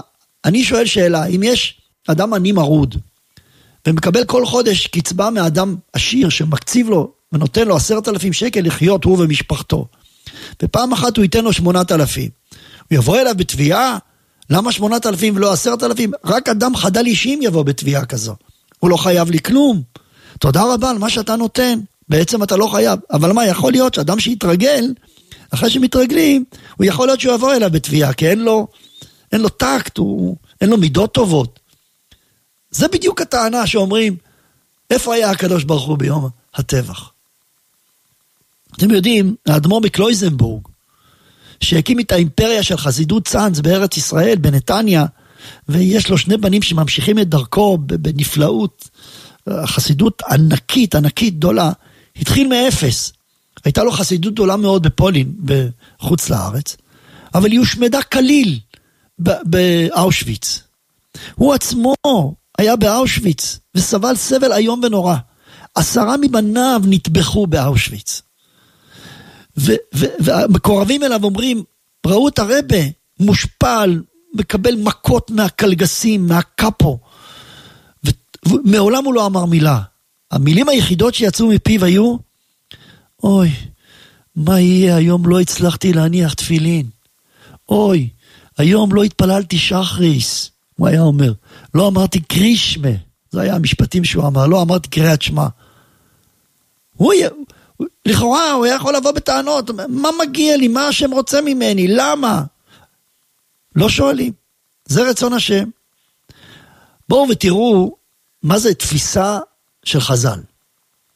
חז"ל אומרים, למה חז"ל תקנו לנו ברכת הטוב והמטיב, ברכה רביעית בקר... בברכת המזון, בגלל הרוגי ביתר. בואו נספר קצת רקע היסטורי. אחת הטרגדיות הגדולות ביותר שהיו לעם ישראל, בולטת בחולן, היא חורבן בית שני. מלבד החורבן היום והנורא של שריפת בית המקדש וכו' וכו' וכו', היה הרג עצום של מאות אלפים, אולי מיליוני בני אדם בירושלים והסביבה. באו הרומאים ו- וביטלו כל אפשרות של יהדות בארץ ישראל. ולקחו את היהודים ושבו אותם ולקחו אותם לרומי, והתעסקו בהם ועשו אותם כמו בדרני רחוב, לי, בקולוסיאום המפורסם ברומא, מי שיודע, הקולוסיאום שימש את היהודים למשחקים נגד עריות, והיו הורגים וטובחים בהם, אי אפשר לתאר איזה סבל היום ונורא. טרגדיה עצומה. שישים שנה לאחר מכן, בא בר כוכבא וניסה להציל את כבודה הלאומי של היהדות, והצליח בכוח גדול שהיה לו, יחד עם עשרות אלפי חיילים חזקים מאוד, מאוד מאוד חזקים, חז"ל מתארים כוח עצום שהיה להם, ליצור, להתבצר בתוך העיר ביתר, ולקרוא תיגר על האימפריה הרומית, בכך שהם רצו להוציא אותה מארץ ישראל, ו, וגם לחזור ולבנות את בית המקדש, זו הייתה המטרה. רבי עקיבא והרבנים באותו דור נתנו לו תמיכה. רבי לעזר המודעי היה מתפלל יום יום בביתר על שלא תיפול ביתר. מה נקטו, מה עשו הרומאים? עשו, אנדריאנוס קיסר עשה מצור על ביתר והרעיב אותה, את העיר. אבל כמה שהוא ניסה לפרוץ את החומה, הוא לא הצליח. כי תמיד החיילים של, של בר כוכבה היו חזקים מאוד, והפילו אלפים ורבבות מה, מהליגיון הרומי. עד שנפל ברוב גאוותו בר כוכבה, שהוא הרג ו- ו- את, את רבי לעזר המודעי, הוא חשד בו שהוא בוגד, הכל נבע מטעות גדולה, אבל שוב הגאווה שלו, ואז נפלה מיד ביתר. ההרג היה עצום. לפי תיאורים בחז"ל, מדובר היה על מיליוני בני אדם שנהרגו. היה נהר של דם שנשפך לים התיכון. הים התיכון הפך להיות אדום, ממש ככה. חז"ל אומרים בסרט גיטין, ש... ש... טוב, עוד תיאורים שאני לא רוצה להיכנס לפלסטיקה עכשיו. ועכשיו, רבותיי, הגזרה הנוספת הייתה, שחייל... שצבא הרומי נותן הוראה שאסור לקבור את המתים של ביתר. המתים של ביתר יישארו כדומן על פני האדמה, כגוויות של כלבים להבדיל, אסור לקבור אותם. זו הייתה ההוראה של הקיסר הרומי, כדי להשפיל ולפגוע בגאווה היהודית. אטום. והנה סוף סוף בחסדי השם עלינו, הקדוש ברוך הוא נתן בליבו של הקיסר אפשרות לקבור את המתים. הנה הגיע היום שאפשר לקבור את המתים. מגיעים לעיר ביתר, ומה הם רואים? הגופות שלמות. הגופות לא הרכיבו. נס כפול. קודם כל, הנס הראשון, שה, שהרומאים החליטו לשחרר את הגופות לקבורה. הנס השני, שהוא נגד הטבע, נגד ההיגיון, הגופות לא הסריחו ולא הרכיבו. וחז"ל תקנו ברכה מיוחדת, שעד היום אנחנו מברכים אותה יום יום בברכת המזון, כמה פעמים ביום. הברכה הרביעית, לעד האל אבינו מלכנו אדירנו בורנו גאוננו קדושנו קדוש יעקב רואינו רואי ישראל, המלך הטוב והמטיב לכל. המלך הטוב והמטיב לכל. הטוב שניתנו לקבורה, והמטיב שלא יסריחו. אם היה בא מישהו ואומר, איפה היה הקדוש ברוך הוא ביום הריגת שלושה מיליון מבני אדם בביתר? מה חז"ל אומרים? בדיוק להפך. לא איפה היה הקדוש ברוך הוא. תראו את הקדוש ברוך הוא, כמה הוא עזר לנו, שהצלחנו לצאת, והצלחנו לשחרר אותם לקבורה, והצלחנו לשם, שהגופות לא ירכיבו ולא יסריחו. זו ההסתכלות של חז"ל. בואו ונראה מה קורה בעניין שלנו. כמה ניסים ונפלאות היו ביום שמחת תורה. מאות. מאות ניסים ונפלאות. יש סיפורים למקביר. יש יישובים בש... בעוטף שהגיעו עד המחסום ונעצרו שם. איננו יודעים למה. יש אומרים בגלל שמירת השבת, כל מיני סיבות. פתאום נעצרו. אנחנו יודעים להגיד היום בוודאות שיש ישיבה של הרב שרוצקין באופקים שעברו שם המחבלים הרוצחים. בישיבה היו שלוש מאות וחמישים בחורים בלי נשק אחד. לא צריך לדמיין מה יכול היה להיות בתוך בית מדרש של שלוש מאות וחמישים בחורים, רוקדים עם ספרי תורה. הרוצחים, הבוזזים עברו ולא נכנסו. יש אומרים, כי אמרו להם שהיא סגורה והיא פתוחה, מה זה משנה? יד השם הייתה זאת. ישיבת תפרח מנתה ביום שמחת תורה, קרוב לאלף בחורים בבית מדרש אחד. הבוזזים והרוצחים עברו שם ולא נכנסו. חסדי השם עלינו. ועוד ועוד, אלפים ורבבות של ניסים ונפלאות ששומעים מדי יום ביומו. אז מה יהודי מאמין אומר? מה שהשם עשה מגיע. האמת מגיע יותר, אבל ברוב רחמיו השם ריחם על זה וריחם על זה. השבוע התפרסם בעיתונות, שבעל האוזניים של התליין, סינואר הנחמד הזה, הודיע למקורביו שהאכזבה הגדולה שלו היא מהחיזבאללה, והיה לו תאום עם החיזבאללה, שביום שמחת תורה בבוקר, כשהם פורצים מהדרום, החיזבאללה יפרוץ מצפון. כל המומחים אומרים, כל המומחים, שאם הייתה פריצה של החיזבאללה מצפון, היה המצב היום, היום, היום ונורא, ואינני רוצה להכביר במילים שלא לפתוח פה לשטן. הצבא, הצבא של החיזבאללה חזק פי עשרות מונים מהצבא של החמאס, ואזור הצפון היה פתוח לחלוטין. אינני יודע לאן היו מגיעים. התוכניות היום שמוצאים אצל השבועים של חיילי הנוח'בה הארורים האלה, מוצאים שהם היו אמורים להיכנס לאשקלון, לעיר. הם נעצרו שני קילומטר מאשקלון. הם היו אמורים להגיע לאחד בתי הכלא הגדולים ביותר שנמצא בדרום, לשחרר את כל האסירים הביטחוניים. גם זה הם היו יכולים לעשות. בכוח הצבאי שהיה להם שלושת אלפים חיילים שנכנסו. הכל היה פתוח, הכל היה בידם. אבל הקדוש ברוך הוא לא נתן להם. מה יהודי מאמין אומר? אני מסתכל על הטוב שהשם עשה לי, ואתם יודעים למה זה נובע? בגלל שלא מגיע לי כלום. אבל מה היהודי הלא מאמין אומר? היי, הכל שלי, מגיע לי, זה שלי, למה לקחת? למה לקחת? פתאום נזכרים בקדוש ברוך הוא כשהשם לוקח. אבל כשהשם נותן, לא שוכחים. כשהשם נותן, זה שלי, אני ואפסי עוד. וזו הטעות. ואני אני לא יודע, אני, אמרו לי, מה אני אענה להם? אני לא יודע אם זה יענה להם. אדם שלא מאמין, לא מאמין. אני לא חייב שיאמינו. אבל אני יכול לומר דבר אחד ברור. מה חייבים לך? מה בכלל אתה נמצא פה? מה אתה עושה פה? מי שהביא אותך לפה זה קודש בריחו.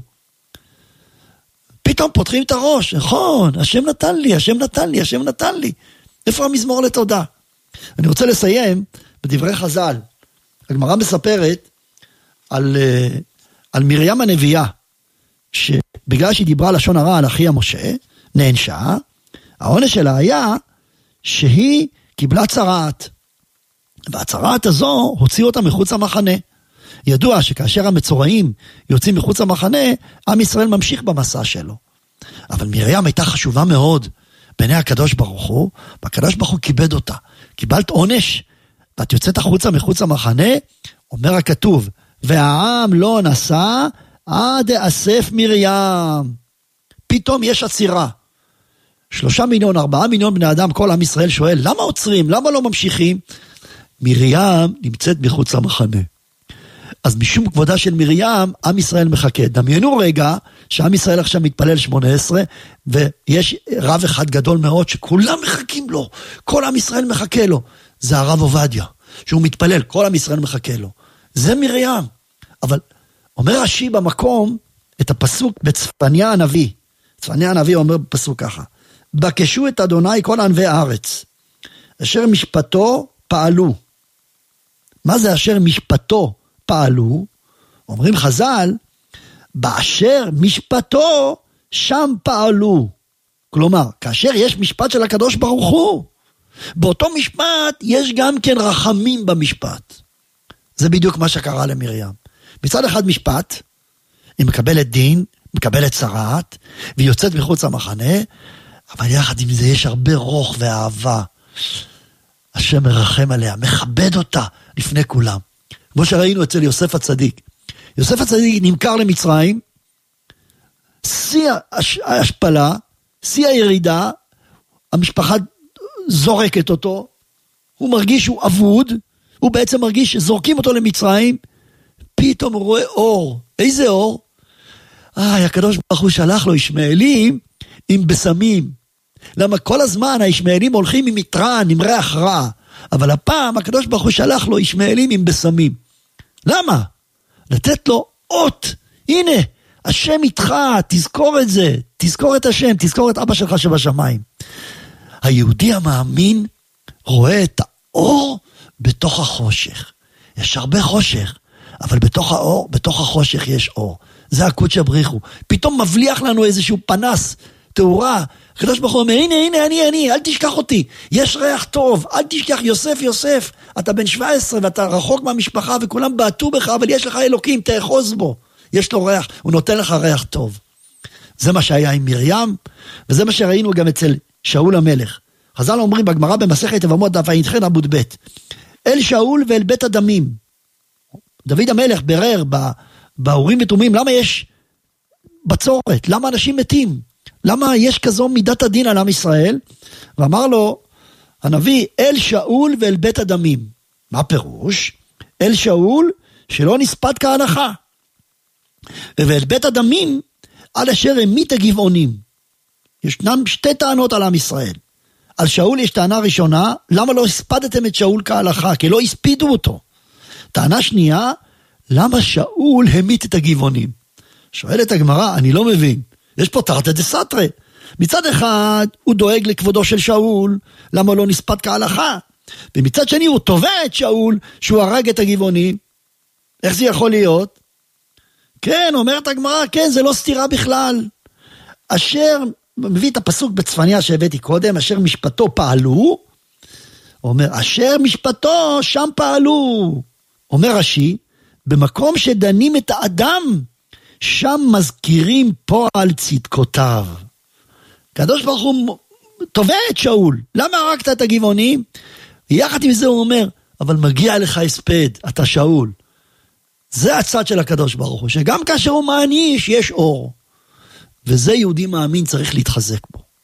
תמיד תמיד לראות את האור שבחושך. וזה בעצם, כל זה אנחנו נזכר, כשאני אברך ברכת המזון.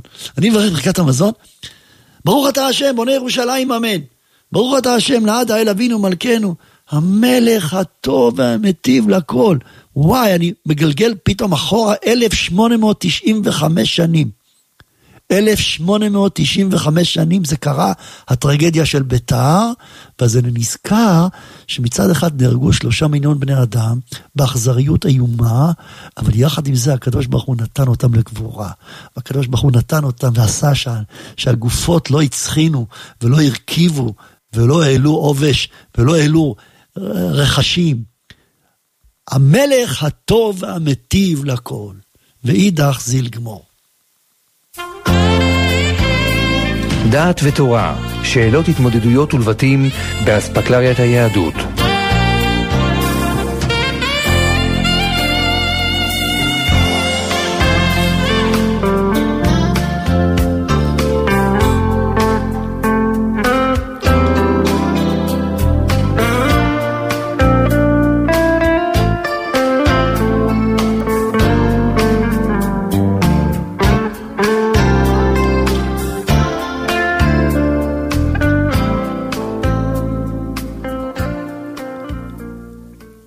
חזרנו עליכם, נעבור לשואל הבא לשאלה נוספת. שלום רב. בבקשה. לכבות את הרדיו. כן. שלום. שלום, בבקשה. כן, בבקשה, שלום. הרב שומע? כן, כן. כן, שלום עליכם, תודה רבה רב על כל העזר להיות לעשות uh, ממש שימוש בתלמידי חכמים. Um, עכשיו הרב, יש לי שאלה אם אפשר, um, בדין תנור uh, ראיתי שמרן השולחן ערוך ביורדיה קופחי צעיף א' ב' מת, uh, אוסר בלכתחילה לבשל בשר וחלב, אולם אם זה כל אחד בקדרה בפני עצמו, אפילו שפי הקדרה מגולה לפי התנור סתום, הוא מתיר את זה בלכתחילה לבשל בשר ולידו אה, בשר טרף או חלב אפילו. הוא מתיר בלכתחילה. ואני רוצה לשאול אה, למה היום בתנורים שלנו עוסרים את זה? טוב, אז קודם כל צריך לדעת שיש איסור שנקרא זהה. ועדים שנכנסים עם עוסרים מדרבנן. ולכן הבאתי לך דוגמה מסימן צדיק ב' בשיעור, בשעה הקודמת דיברתי על זה. מרן כותב בשולחן ערוך סימן צדיק ב' שאם אדם לקח מכסה חלבי והניח אותו אפילו לשנייה אחת על סיר בשרי, חם, המכסה נאסר וצריך שישים בבשר כנגד המכסה. למה? הוא לא נגע, האוכל לא נגע במכסה, העדים נגעו. רואים אנחנו שעדים של בשר שנכנסים לסיר בשרי, אוסרים אותו. וקל וחומר שעדים של בשר שנכנסים בתבשיל חלבי, אוסרים אותו. לכן אם יש לנו עכשיו בתנור אחד אה, פיצה ועופות, אפילו בשני מגשים שונים, שניהם נאסרים, אפילו שלא נגעו זה בזה. ולמה? בכוח העדים. עכשיו, תנור שלנו היום הוא סגור לחלוטין, ויש סירקולציה של עדים שמסתובבת בתוך חלל התנור, יש גם כן אה, מעברר טורבו שמחלק את העדים בתוך התנור, גם כשפותחים את הדלת של התנור, מרגישים משב רוח חזק מאוד של עדים בפנים, כל זה נמצא בתוך, בתוך החלל של התנור, ובוודאי שהוא אוסר. וגם לאחר זמן הוא אוסר, בתוך עשרים וארבע שעות, כי העדים נכנסים לדופן של התנור, ונספגים בתוכו, וכאשר אני עכשיו יפעיל משהו חלבי, אני מכניסי עוד הפעם עדים, והעדים האלה מוציאים את העדים הקודמים, והעדים הקודמים נופלים על הפיצה החלבית, לכן הדבר אסור. טוב, בבקשה. אבל הרב, אבל בתנורים של מרן, מרן השולחן ערוך, בכי לא היה את אותו דבר? לא היה, לא היה, לא היה, לא היה, לא היה. תנור פתוח, לא היה סגור כמו התנורים שלנו, אבל אחרת יהיה לך קשה, אני שוב חוזר, בין מה שכתב מרן בסימן צדיק ב' לגבי מכסה, או בין סתירה בסימן קוף ח', מה שאמרת קודם. התשובה לזה, זה פתוח וזה סגור, זאת התשובה, המכסה הוא סגור. לא, הרב, אבל אולי בגלל שיש את העסק מבפנים בתנור, ובקירה זה העסק שלו מבחוץ, כמו בסימן צדיק ב', אומנם בסימן קוף ח' זה תנור. אז לכאורה מה ההבדל בין תנורים שלהם לתנורים שלנו? אבל ההבדל הוא, אני מסביר לך, ההבדל הוא בסגירה ובעדים. זה לא משנה אם העסק מבחוץ ובפנים. הרב, מהאחרונים שממוכח בסימן קופ"ח, שכל עוד שיש אפילו פתח קטן, כמי שמטמין את החמינים, כמו שאומר שם הרמה, אז הדבר יהיה מופטר, ולכן גם בתנורים שלנו יש פתח כמין סנטימטר. לא, לא, אין שום פתח. אתה יכול לבדוק. כדי להוציא את העדים, אני רואה שאשתי... כן. תבדוק בעצמך, אתה פותח את הדלת של התנור, רגע רגע רגע, אתה פותח את הדלת של התנור, אתה מרגיש פרץ של עדים שמתפרץ על הפנים שלך, אתה רואה את זה, נכון. כלומר העדים כלואים בתוך התנור, כל נכון. תנור חדש וטוב יש לו קפיץ, יש גומייה, אין סנטימטר, זה לא נכון. היום התנורים בנויים בצורה כזו שהם משתמשים בעדים כדי לבשל יותר טוב את התחולה של ה דבר שמתבשל בתנור. אז לא, לא, אני לא דיברתי על רכה, אני דיברתי על זהה עכשיו. עדים זה רכה. לא, עדים זה לא רכה. הרב עשיתי, הרב אני עשיתי ניסוי. זה שני עניינים. יש רכה ויש עדים. עדים זה זהה, זהה זה לא רכה, רכה זה לא מילתאי ועוד, עדים זה מילתא. זה שונה לגמרי. ולכן מה שהקשית, מה שאתה הקשית, התנורים שלנו היום הם סגורים היטב. ויש בהם כוח של עדים חזק מאוד, והוא עושה. נכון. זה בדיוק דומה למכסה של הסיר. כן. כמו המכסה של הסיר. אבל זה מה שמרן השולחן ערוך אומר. זה מה שמרן בקופ"ח סעיף ב' אומר, אפילו פי התנור סתום. פי התנור סתום, בתנור קטן. אבי לא אחי, אבל זה לא, הוא לא סגור. אחרת יהיה קשה, אני שואל אותך שוב. מה ההבדל בין זה לבין, לבין מה שכתב מרן לגבי סימן צדיק ב'? לגבי המכסה של הסיר. למה המכסה של הסיר אוסר, ובתוך תנור הוא לא אוסר? תגיד אתה. טוב. התשובה, התשובה לזה מה שאמרנו. התשובה היא, אתה רואה בעליל שיש עדים, וברגע שיש עדים זה אוסר. אפילו שיש עסק בפנים, בכל זאת רואים עדים. אני אביא לך דוגמה. יש תנורים שרמת החום בפנים היא כל כך גבוהה, שהעדים נשרפים מיד. אין עדים. אבל התנור שלנו, ב-מאה שבעים וחמש מעלות, מאה שמונים מעלות, יש המון עדים. איך אני יודע שיש עדים? הוכחה זה מה שאמרתי לך, תפתח את הדלת ותרגיש עדים. מה שפורץ עליך באותו רגע שאתה פותח את הדלת, זה העדים שפורצים החוצה. למה הם פורצים בכזה פרץ חזק? בגלל שיש עליהם לחץ, לא לצאת החוצה. אותם עדים אוסרים. כל זה כותב הרב בתשובה ביביע עומר, יש תשובה ארוכה על הנושא הזה של תנור בשרי וחלבי, ותראה שהוא כותב את מה שאמרתי. טוב? הרב, תודה רבה ראיתי, לך. אבל זה, זה מעולם לא מצליח להגיע לזהה. טוב, אם... למה לא? אני עשיתי ניסוי. אני עשיתי ניסוי. ניסוי? זה, זה אבל לא אני, הבאתי לך, אני הבאתי לך עכשיו דוגמה, דוגמה ב- כן, בעליל. לא, אז זה מה שאני אומר לרב, בתנור לא יכול מעולם להצטבר את הזהה למעלה. יש עדים, אבל זה לא יכול להצטבר לזהה. אני חיממתי בקערת פיירקס מים למשך ארבעים וחמש דקות, ביטלתי את המשכים מלמעלה של התנור, מיד לאחר ארבעים וחמש דקות על מאתיים מעלות, לקחתי, לקחתי נייר, טואלט, וניגבתי את הלמעלה, העלה חרס, הרב, לא היה טיפת מים. בגלל שהעדים מתייבשים לפני שהם מגיעים, נכון, אבל מי אמר לך שהם לא נכנסים? מי אמר לך שהם לא נכנסים?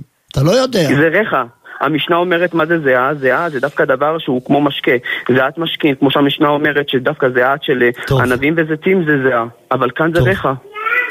טוב, בסדר גמור, תודה רבה, שמחתי לשמוע, אני אתן לך תשובה יותר מעודכנת אם אתה רוצה, על השאלה שלך בשבוע הבא, טוב, תודה רבה, חזק ואמץ, תודה. שבת שלום, נעבור לשואל הבא. שלום. כן, שלום, בבקשה. שלום. בבקשה. שלום כבוד הרב, יש לי ארבע שאלות קצרות אם אפשר.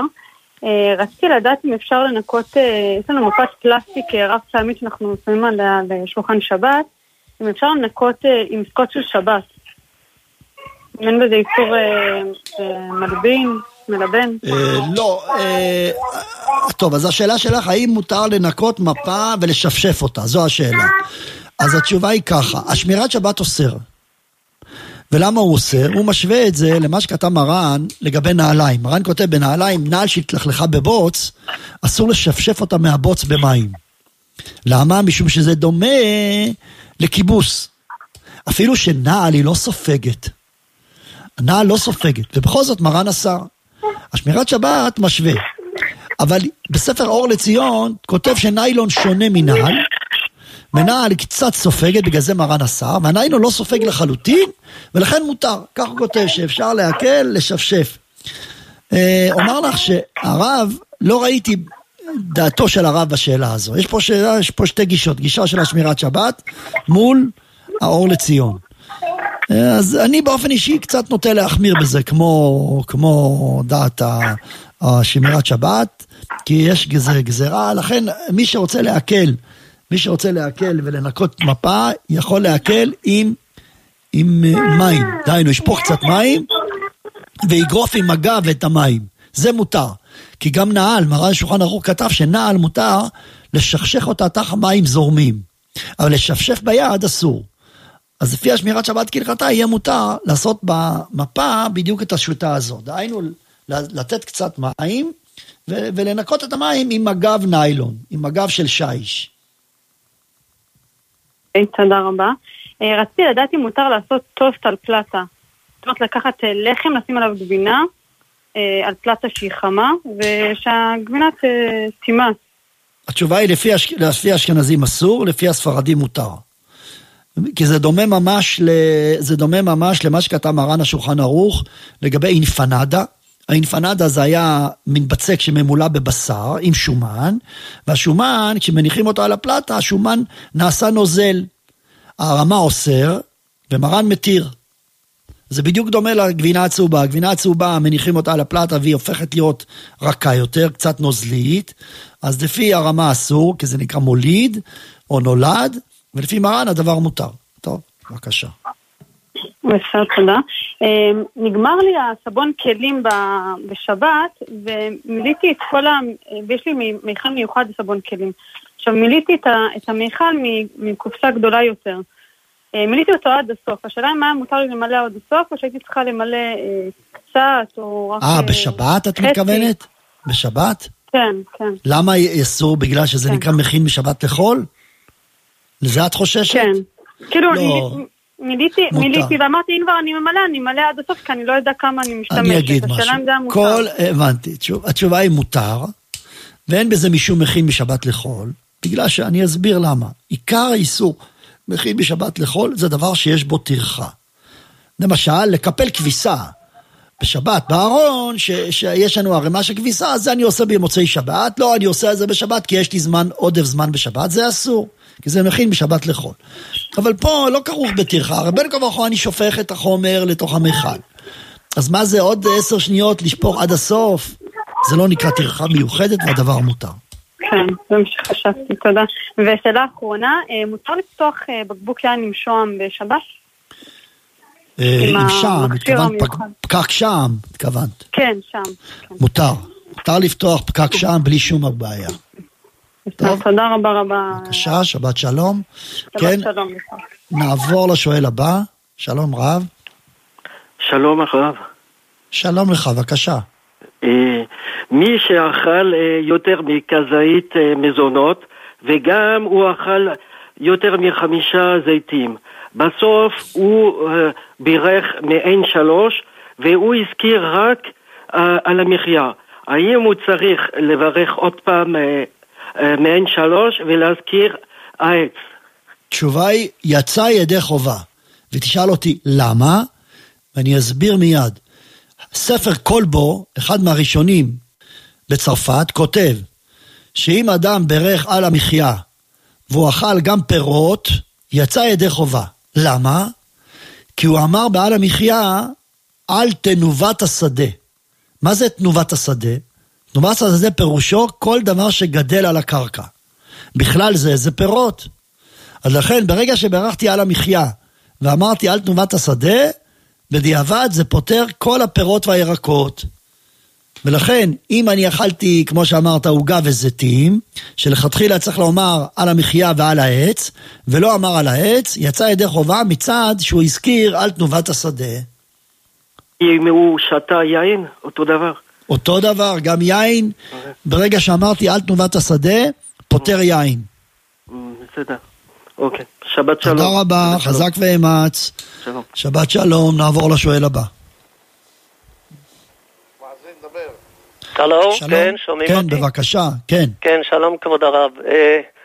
אולי זה לא כל כך שייך למדור, אבל זה עניין של פיקוח נפש.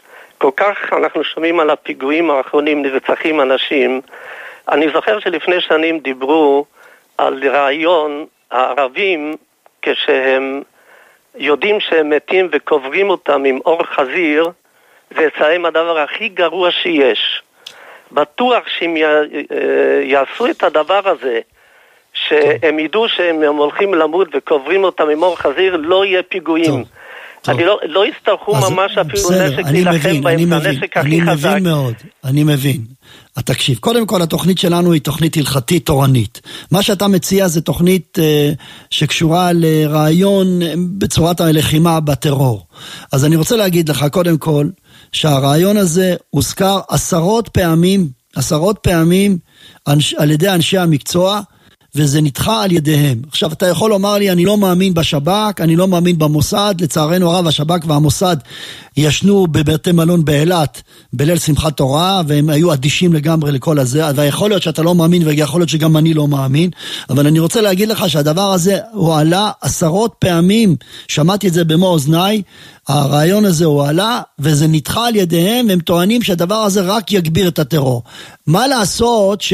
אנשי השב"כ שלנו בינתיים הם מובילים בתחום הזה, וראשי הממשלה וכולם מקבלים את דעתם, ודעתם שאסור להם לעשות את זה לא מבחינה שזה פוגע, מבחינת זה שהם טוענים שזה רק יגביר. טוב, אבל אני חושב שאנחנו במקום להגיד רעיונות, אני בטוח שאם אנחנו נתפלל היום במנחה, תפילה מעומק הלב, ראינה בעוניינו וריבה ריבנו, ומהר לגאוננו גאולה שלמה למען שמך, במקום לתת רעיונות, גשמיים, אני אגיד, הקדוש ברוך הוא, הוא מלך הרעיונות, הוא הכל, כל יכול, מה, אני צריך לתת לך רעיונות? תעזור לנו. למה יהודים שהולכים בדרך לביתם, יהודים ירא שמיים, בחור ישיבה, וירא שמיים אחר, צריכים ללכת לבית קברות? למה? למה זה מגיע לנו? ברונו של עולם, תעזור, תרחם עלינו. אם קודם דיברתי על ביתר, ביתר שנהרגו בה, לא יודע בדיוק כמה, יש אומרים שלושה מיליון, יש אומרים, אבל היו מאות אלפים לכל הדעות. עכשיו, הגמרא מספרת שכל יום שהיה רבי לעזר המודעי, מתפלל הקדוש ברוך הוא, הוא היה אומר, ריבונו של עולם, אל תתננו ביד מידת הדין, והתפילה שלו הייתה עוצרת את מידת הדין. למה? רבי לעזר המודעי ראה ברוח הקודש, שמידת הדין רוצה לפגוע בביתר, אבל הוא היה יום יום מתפלל, והוא היה עוצרת מידת הדין לפגוע בביתר. עד שהרג אותו בן כוזיבה עצמו, הרג את רבי לעזר המודעי בגלל שהוא חשד בו כשהוא בוגד, באותו הרגע יצא בת קול מהשמיים, אמרה זהו, אין לך תקנה יותר, באותו הרגע נפלה ביתר. אז בעצם מה יוצא? שבמקום להתחיל להגיד דברים גשמיים, בוא נתחיל להגיד דברים רוחניים. מה עצר את נפילת ביתר? תפילתו של רבי לעזר המודעי. אז אנחנו לא רבי לעזר המודעי, אבל אנחנו, יש לנו כוח. אי אפשר לזלזל בכוח של התפילה שלנו, אם רק נאמין בזה, ונתייחס לתפילה שלנו בכובד ראש. לכן, אם הקריאה שלך עכשיו, באה לציבור, כדי שהציבור יתחזק בתפילה, והיה זה שכרנו.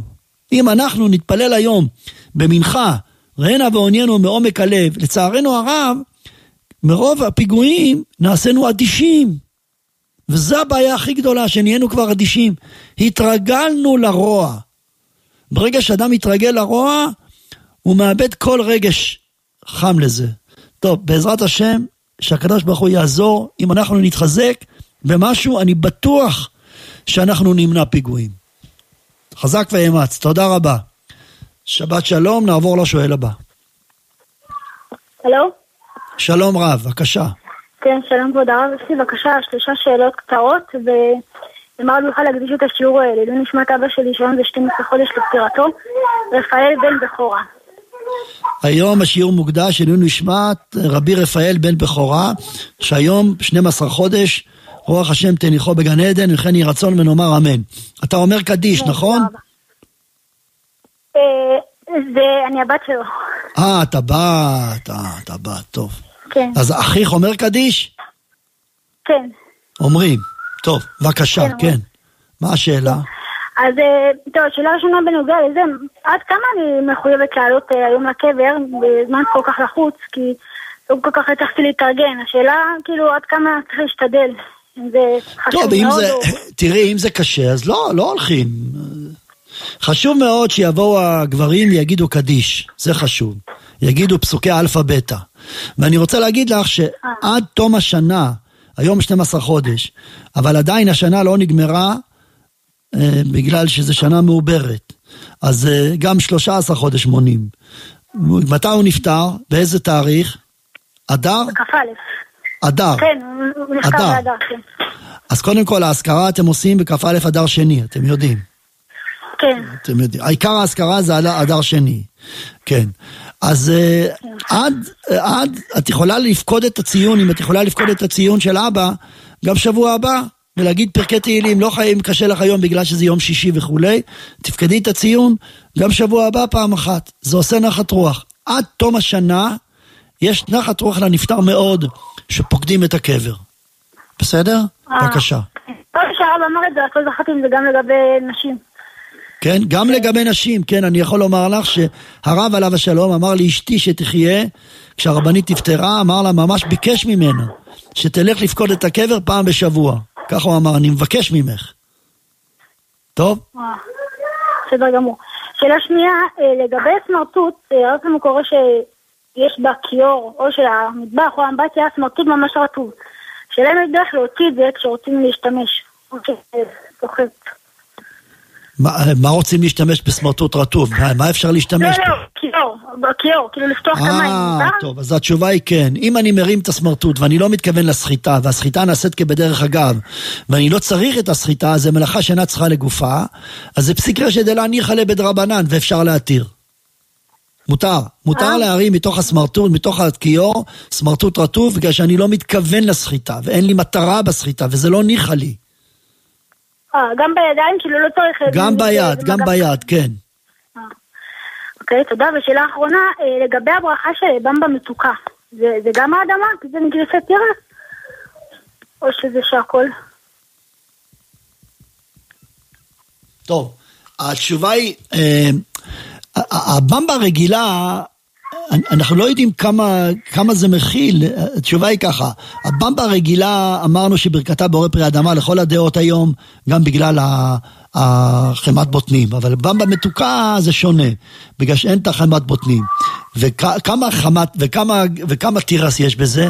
למעלה מ-חמישים אחוז? אה, לא כתוב האמת, לא יכול להיות שכתוב. צריכים לבדוק, צריכים לבדוק, ממה, ממה זה עשו, כי אני חושב שהבמבה המתוקה, היא לא עשויה כל כך מתירס, גם תשימי לב שהבמבה מתוקה לא מתאים לתת לתינוקות, היא אסורה לתינוקות, הבמבה הרגילה המיוחד בה שאפשר לתת אותה לתינוק, בגלל זה היא עשויה כולה מתירס, פה אני חושב שאולי זה מכיל לי דברים אחרים, לכן נראה לי שבמצב הזה נברך שהכל, כל זמן שאין לנו ידיעה מה זה מכיל, בסדר? תודה רבה. תודה גמור, תודה רבה. שבת שלום, כן, נעבור לשואל הבא. שלום רב, בבקשה. שלום. רב? כן, שלום, בבקשה. כן, אמרו יש מישהו לפניי. אז לי שתי שאלות. שאלה ראשונה, אמרו שאסור לפתוח בקבוק מיץ ענבים, כאילו בפתיחה של הפתיחה של מיץ ענבים בשבת של היין? טוב, התשובה היא ככה, כבר לפני, לא היום, פתאום, משום מה זה נכנס עכשיו לטרנד שמדברים על זה. כבר לפני שלושים ארבעים שנה, הגאון הרב שלמה זלמן אוירבך טען את הטענה הזו, שפקק של מיץ ענבים במה הוא שונה מפקק רגיל, שהפקק הרגיל מייצרים אותו במפעל מחוץ לבקבוק, ואחר כך מבריגים אותו לבקבוק. לעומת זאת, פקק של מיץ ענבים בונים אותו בתור פקק על הבקבוק. דהיינו, יש רצועה של פח, וכורכים באש מכונה מלמעלה שכורכת את הרצועה של הפח על הבקבוק ומהדקת אותו, ואז נוצר כלי. אז יש טוענים, וזה מה שמזמן אוירבך טען, שכל זמן שלא פתחתי את הפקק הוא עדיין לא כלי. מתי הוא מקבל שם של כלי? רק כאשר אני פותח. וזה אומר שהפתיחה עושה כלי ויוצרת כלי. בחילה מכבוד תורתו, אני הקטן, אם מותר לי להגיד משהו, מותר לי. אני חושב שמותר לנו להגיד סברה אחרת, אם זה נראה לנו. לי זה לא נראה, וזה לא מתקבל על דעתי בכלל. דעתי שגם אם באמת זה כך, שה, שהפקק נוצר על הבקבוק, אבל עכשיו ברגע זה, שיש פקק על הבקבוק, יש עליו תורת כלי. במה הוא כלי? בזה שהוא סוגר את הבקבוק. הוא כלי לכל דבר ועניין. מי אמר שכלי הוא רק כאשר פתחתי אותו? גם כאשר הוא סגור על הבקבוק, הוא כלי. והרי בשביל לפתוח אותו לא צריך להביא פלייר ולהביא מפתח שוודי. סיבוב קטן באצבע זה פותח את הפקק. הווה אומר שברגע זה הוא יקרא כלי לכל דבר. לכן אני מתיר את הדבר הזה בשופי, ונראה לי אני נוהג בזה, להקל בזה בביתי. אני פותח את הבקבוקים של ביצה נבים בלי שום חשש. טוב, זה קל וחומר בקבוקי פלסטיק שמותר, נכון? בוודאי, כן. שאלה שנייה, אבל אני יודע שלגבי יציאת אדם לסעודה אפשר רביעית בפעם אחת, ולגבי יציאה מהשירותים אפשר לשטף אדם בלי ליטול. אבל מי שיצא מהשירותים ורוצה לאכול צריך ליטול שש פעמים, אפשר כאילו רק לשטוף רביעית וזהו, שיפתור את שתיהן. לא, לא, יש רוח רעה. איך מסלקים את הרוח הרעה? רוח רעה שבשירותים מסלקים אותה רק בשלוש פעמים לסירוגין. אז אם אדם יוצא מהשירותים ורוצה לאכול, צריך לקחת כלי, למלא אותו על גדותיו, ולטול בכלי שלוש פעמים לסירוגין, ויכוון באותה נטילה לשתי התכליתות. תכלית אחת תסלק רוח רעה, ותכלית אחת נטילת ידיים לסעודה. יברך על נטילת ידיים, ינגב את ידיו, ולאחר מכן יברך אשר יצר. אבל הרב עובדיה לא חייב כלי, מה שאני זוכר, או בשולחן ערוך. למה לא חייב כלי? לאשר יצר. אבל פה אתה חייב כלי, כי אתה רוצה לאכול. תקריבית בתום אחת, לפי ה... עוד הפעם, אבל אתה לא תסלק את הרוח הרעה. יש לך פה שתי תוכניות הרי. יש מצד אחד רוח רעה של השירותים. מצד שני אתה רוצה ליטול ידיים לסעודה. אז איך אתה יכול לעשות את זה בפעם אחת? פשוט. תעשה באותו קני את הכל יחד. דהיינו, בכלי אחד, תעשה שלוש פעמים לסירוגין, בזה תסלק את הרוח הרעה, וגם תכשיר את ידיך לנטילת ידיים לסעודה. ולגבי, לא שמעתי את הרמב"ם שאומר, לגבי נרות שבת, מתחילים מימין או משמאל, או משמאל לימין, לא שמעתי את התשובה כל כך, אם הרב יכול ללבן עוד פעם, כי לגבי הקדישה, לא ראיתי שבאפו מקום כתוב, וקראת לזה ואמר, צד ימין ושמאל. לא, לא, בכלל לא צריך, לא צריך, לא צריך, לא צריך. זה מנהג, לא כתוב את זה בהלכה. לא, זה סתם, אסוס, עזוב את זה, זה מנהג בעלי בתים. לעשות, קרא זה על זה ואמר, אני לא עושה ולא צריך. אני אגיד לך ממה זה נובע. קרא זה על זה ואמר, שהמלאכים, המלאכים פונים אחד לחברו. מה זה וקרא זה לזה ואמר? שהמלאכים אומרים, כל אחד לחברו, מימין ומשמאל, תגיד קדוש קדוש, תגיד קדוש קדוש. אז כביכול אנחנו מחקים את המלאכים, וגם אנחנו פונים מצד לשמאל, אבל מה זה קשור? אנחנו מלאכים, אנחנו בני אדם, כל אחד אומר לעצמו, קדוש קדוש, מה אני צריך להגיד? מה, אני צריך לעשות חיקוי של המלאכים? זה לא נכון, תשאיר את זה. עכשיו נחזור לשאלה הראשונה. השאלה הראשונה שלך היא כזו, יש לנו שני נרות, האם מתחיל בשמאלי או מתחיל בימני? אז קודם כל, בוא נתחיל, מה, מה, מה העניין בחנוכה? בחנוכה יש הלכה להתחיל בשמאלי ועובר לימני. למה? בגלל שכל פניות שאתה פונה, תפנה על דרך ימין. כלומר, להתחיל בשמאל לימין, שמאל לימין. אז יכול אותו דבר, גם בנר שבת. אתה צריך להתחיל משמאל לימין. כי אם אתה מדליק את הראשון ימני, אז אתה עושה מימין לשמאל, וזה לא טוב. כמו פתיחת ההיכל. איך עושים בפתיחת ההיכל? באיזה צד אתה מתחיל? בצד השמאלי. אתה מתחיל משמאל לימין. כשנובש בגד אני מתחיל ימין ואז שמאל, אז לא מתחיל משמאל לימין. אפשר להגיד לפה ולפה. אז זה שונה, זה שונה לגמרי. כי פה זה מצווה וזה לא ככה. בדרך מצווה, כל מצווה שהיא מורכבת מכמה חלקים, תמיד עושים אותה משמאל לימין. תודה רבה רב, אירי תנאי, תודה רבה רב, תודה, חזק ואמץ, שבת שלום. טוב, לצערי תוכניתנו פה הגיעה לסיומה, כך מודיע לי ידידי משכבר הימים יורם וזנה, אנחנו נאלצים לסיים פה, תודה רבה לכם על ההזנה, שוב ניפגש ביום ראשון הקרוב, בלי נדר, בתוכנית שיחת חולין, ובשבוע הבא ביום שישי בתוכנית אה, הליכות עולם, חזקו ואמצו, שבת שלום ומבורך.